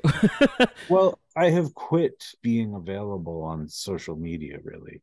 But this is such a moment of importance for the line. And I think my X Men story that I sort of wanted to honor it. I do think it was important to talk about everything whether it was you know the the makeup of the team or the disappointment that some people might feel at the death of their favorite character. And to those folks i say i, I understand. I don't like i went years without killing characters in one of the most violent books i've ever written because i didn't want to kill any characters. But to anyone that is sad or upset i say hold fast. Hold fast. Gerry, thank you so much for being my guest today. This was a great experience. I am still reeling. And the thing that's tough for me, honestly, is I can't talk about this comic with anybody for like Yeah, that's- a while. that's and uh, it's and, and everybody is like, "Oh my god, what do you think's gonna happen to Gail?" And I'm like, "I have no idea." I was like, I gotta go. Actually, I have a meeting, or I, I, oh, my phone. Can you hear it? I have to. I have to leave. Well you, have Tini on the speed dial she'll she'll The first thing I did was I texted. I was like, Tini Howard and Steve too. They're very good Yeah. at both. Steve, I'm good friends with Steve Foxe. Like they're all very good at not spoiling this stuff for me, and uh, I'm always furious with them when I'm taken aback. but thrilled also because I don't like being spoiled. I like finding out as as it happens. Yeah. Hey, we didn't talk about the Steves. The Steves have some really cool things going on. Well, Dark X Men. I mean, Dark X Men is like your favorite. that's made for me in a in a lab somewhere and then steve orlando i work with outside of his comics work but we've talked a little bit about what he's hoping to do with this iceman book and i think it's going to be really exciting so Iceman is wonderful, and you know the they have a thing that is unannounced. Did they announce Mm, no together co-writing? Okay, i don't think so they have a really fun thing that you know once once an X-Man, always an X-Man. That's what I'll say there. That's my tease. interesting well is there anything else you'd like to say to the fandom at large before we wrap up and i encourage you to never be on twitter again I would say it's chaos be kind. I'll borrow Michelle McNamara's mantra for today's world. It's chaos be kind. Resist fascism. We hope your characters, your favorite characters, will overcome it. And uh, we hope you enjoy the superhero punch ups. That's what we're trying to do. We are entertainers. I hope, as hard as this issue was, that it was the most entertaining. It's basically a trade paperback of new content that we hope is wildly entertaining. I will say this, even if you are seeing the your favorites played with in a very rough way, it's the most beautiful X-Men comic, I think. Even when it's it's pretty incredibly drawn it's yeah I really mean, it- well drawn. Uh, you know, even the variant covers, you know, we have wonderful designs, Jen Bartel, all sorts of folks that want to come out and want to play in the Hellfire Gala world because it allows us to step back and it, it allows our partners who are usually have a little bit less agency sometimes in how this stuff plays out they get first crack and so what a joy that is to be able to do that for wildly talented collaborators without which none of this stuff would be anything at all. So i hope you dig it. You have x-men 25 a week from now and today you have Iron Man, Invincible Iron Man 8, which I would recommend you read if, like me, you were completely devastated by this comic because it's a glimmer of hope, you know, uh, perhaps a diamond shining in the dark, right? So uh, it, it made me feel a little bit better. what'd you think about the last page of that one Love it. did you see that coming? I saw it before she did, but that's what you want is you want the reader to figure it out right before the character does, but not too much earlier than they do. Yeah. Okay. All right. I'm just curious. What a fun run both of these books are alongside Uncanny Avengers, which has a really uncanny with Javier and Morry.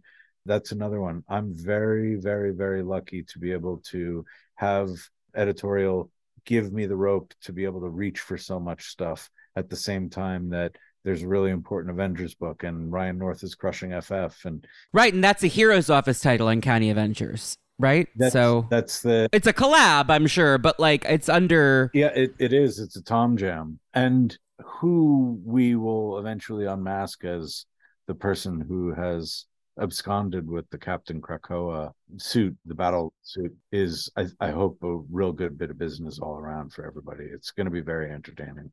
I'm excited about that. Thank you for your time, bud. Thank you for your time. Holy shit, was four hours? It's yeah, it's midnight. We got to stop.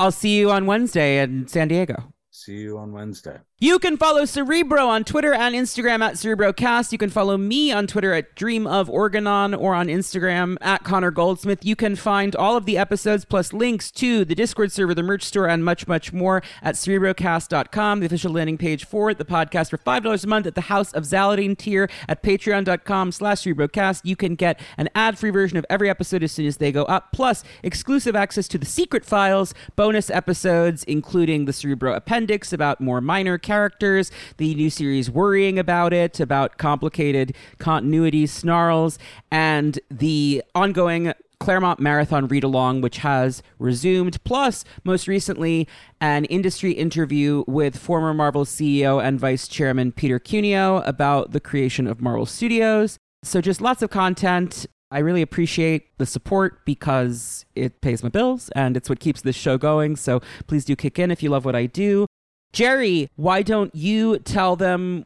Well, you don't really want to be on social media anymore, so but they could follow you on Instagram at Dig Duggan. You got a you got fun Instagram Duggan stuff. on Instagram, and I am posting links from my Substack and occasionally doing programming notes, but I'm not on the bad place anymore. So follow my Substack.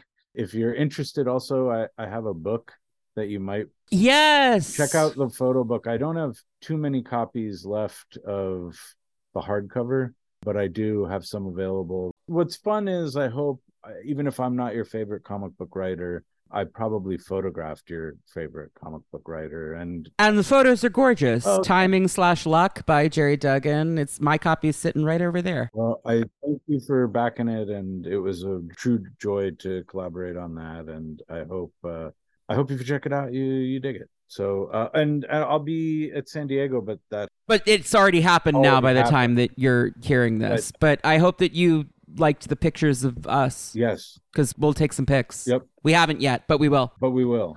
By the way, we sort of alluded to it earlier, but love the unions. We love everything that's going on Yeah. there. Comic book writers are not covered by any union, and uh, that's a shame. Well, we are we are independent contractors, and by law, Unless you're grandfathered into one of the existing guilds, you can't form a new one in this country if you're freelancers. So that is uh that's the story. I've just seen people who are like, is it scabbing to go to San Diego Comic Con? And just to be clear, it's not. no, Unless you're a SAG person who's been told not to promote something, but that's different from that is going to promote your comics writing that's not covered by the WGA. And the WGA is cool with that. Just yeah. FYI. There's a lot of business at San Diego Comic Con that does not impact the writers' demands. Obviously, we are all hoping that our very reasonable demands are met. What I suspect may start to happen now is that the AMPTP has never been more different historically, and I do think you'll might start to see some side deals happen to get people back to work. We'll see. We'll see. I mean, this hasn't happened in what sixty years. It's like the X Men. it's been Yeah. around for six, like know. you know. Happy anniversary. And I want to thank Chris Real and the WGA strike team for inviting us out for that X Men picket, which was super fun. It was a themed event. I was really flattered to be invited because it was like Gerry Duggan, Tini Howard, Christina Strain. Wonderful cosplayers, yeah. They were like, and we'd like you to come. And I was like, oh, well, please, I'd love to. You know. But anyway, all that to say, keep up the good work, stand in solidarity with your comrades, resist fascism, make your own red triangle in the heart of your mind. Hope you survive the experience. Keep resisting. Until next time, everybody, bye. Bye. X-Men, X-Men, In the 21st century, evil mutants led by Magneto aim to destroy the world. Only hope is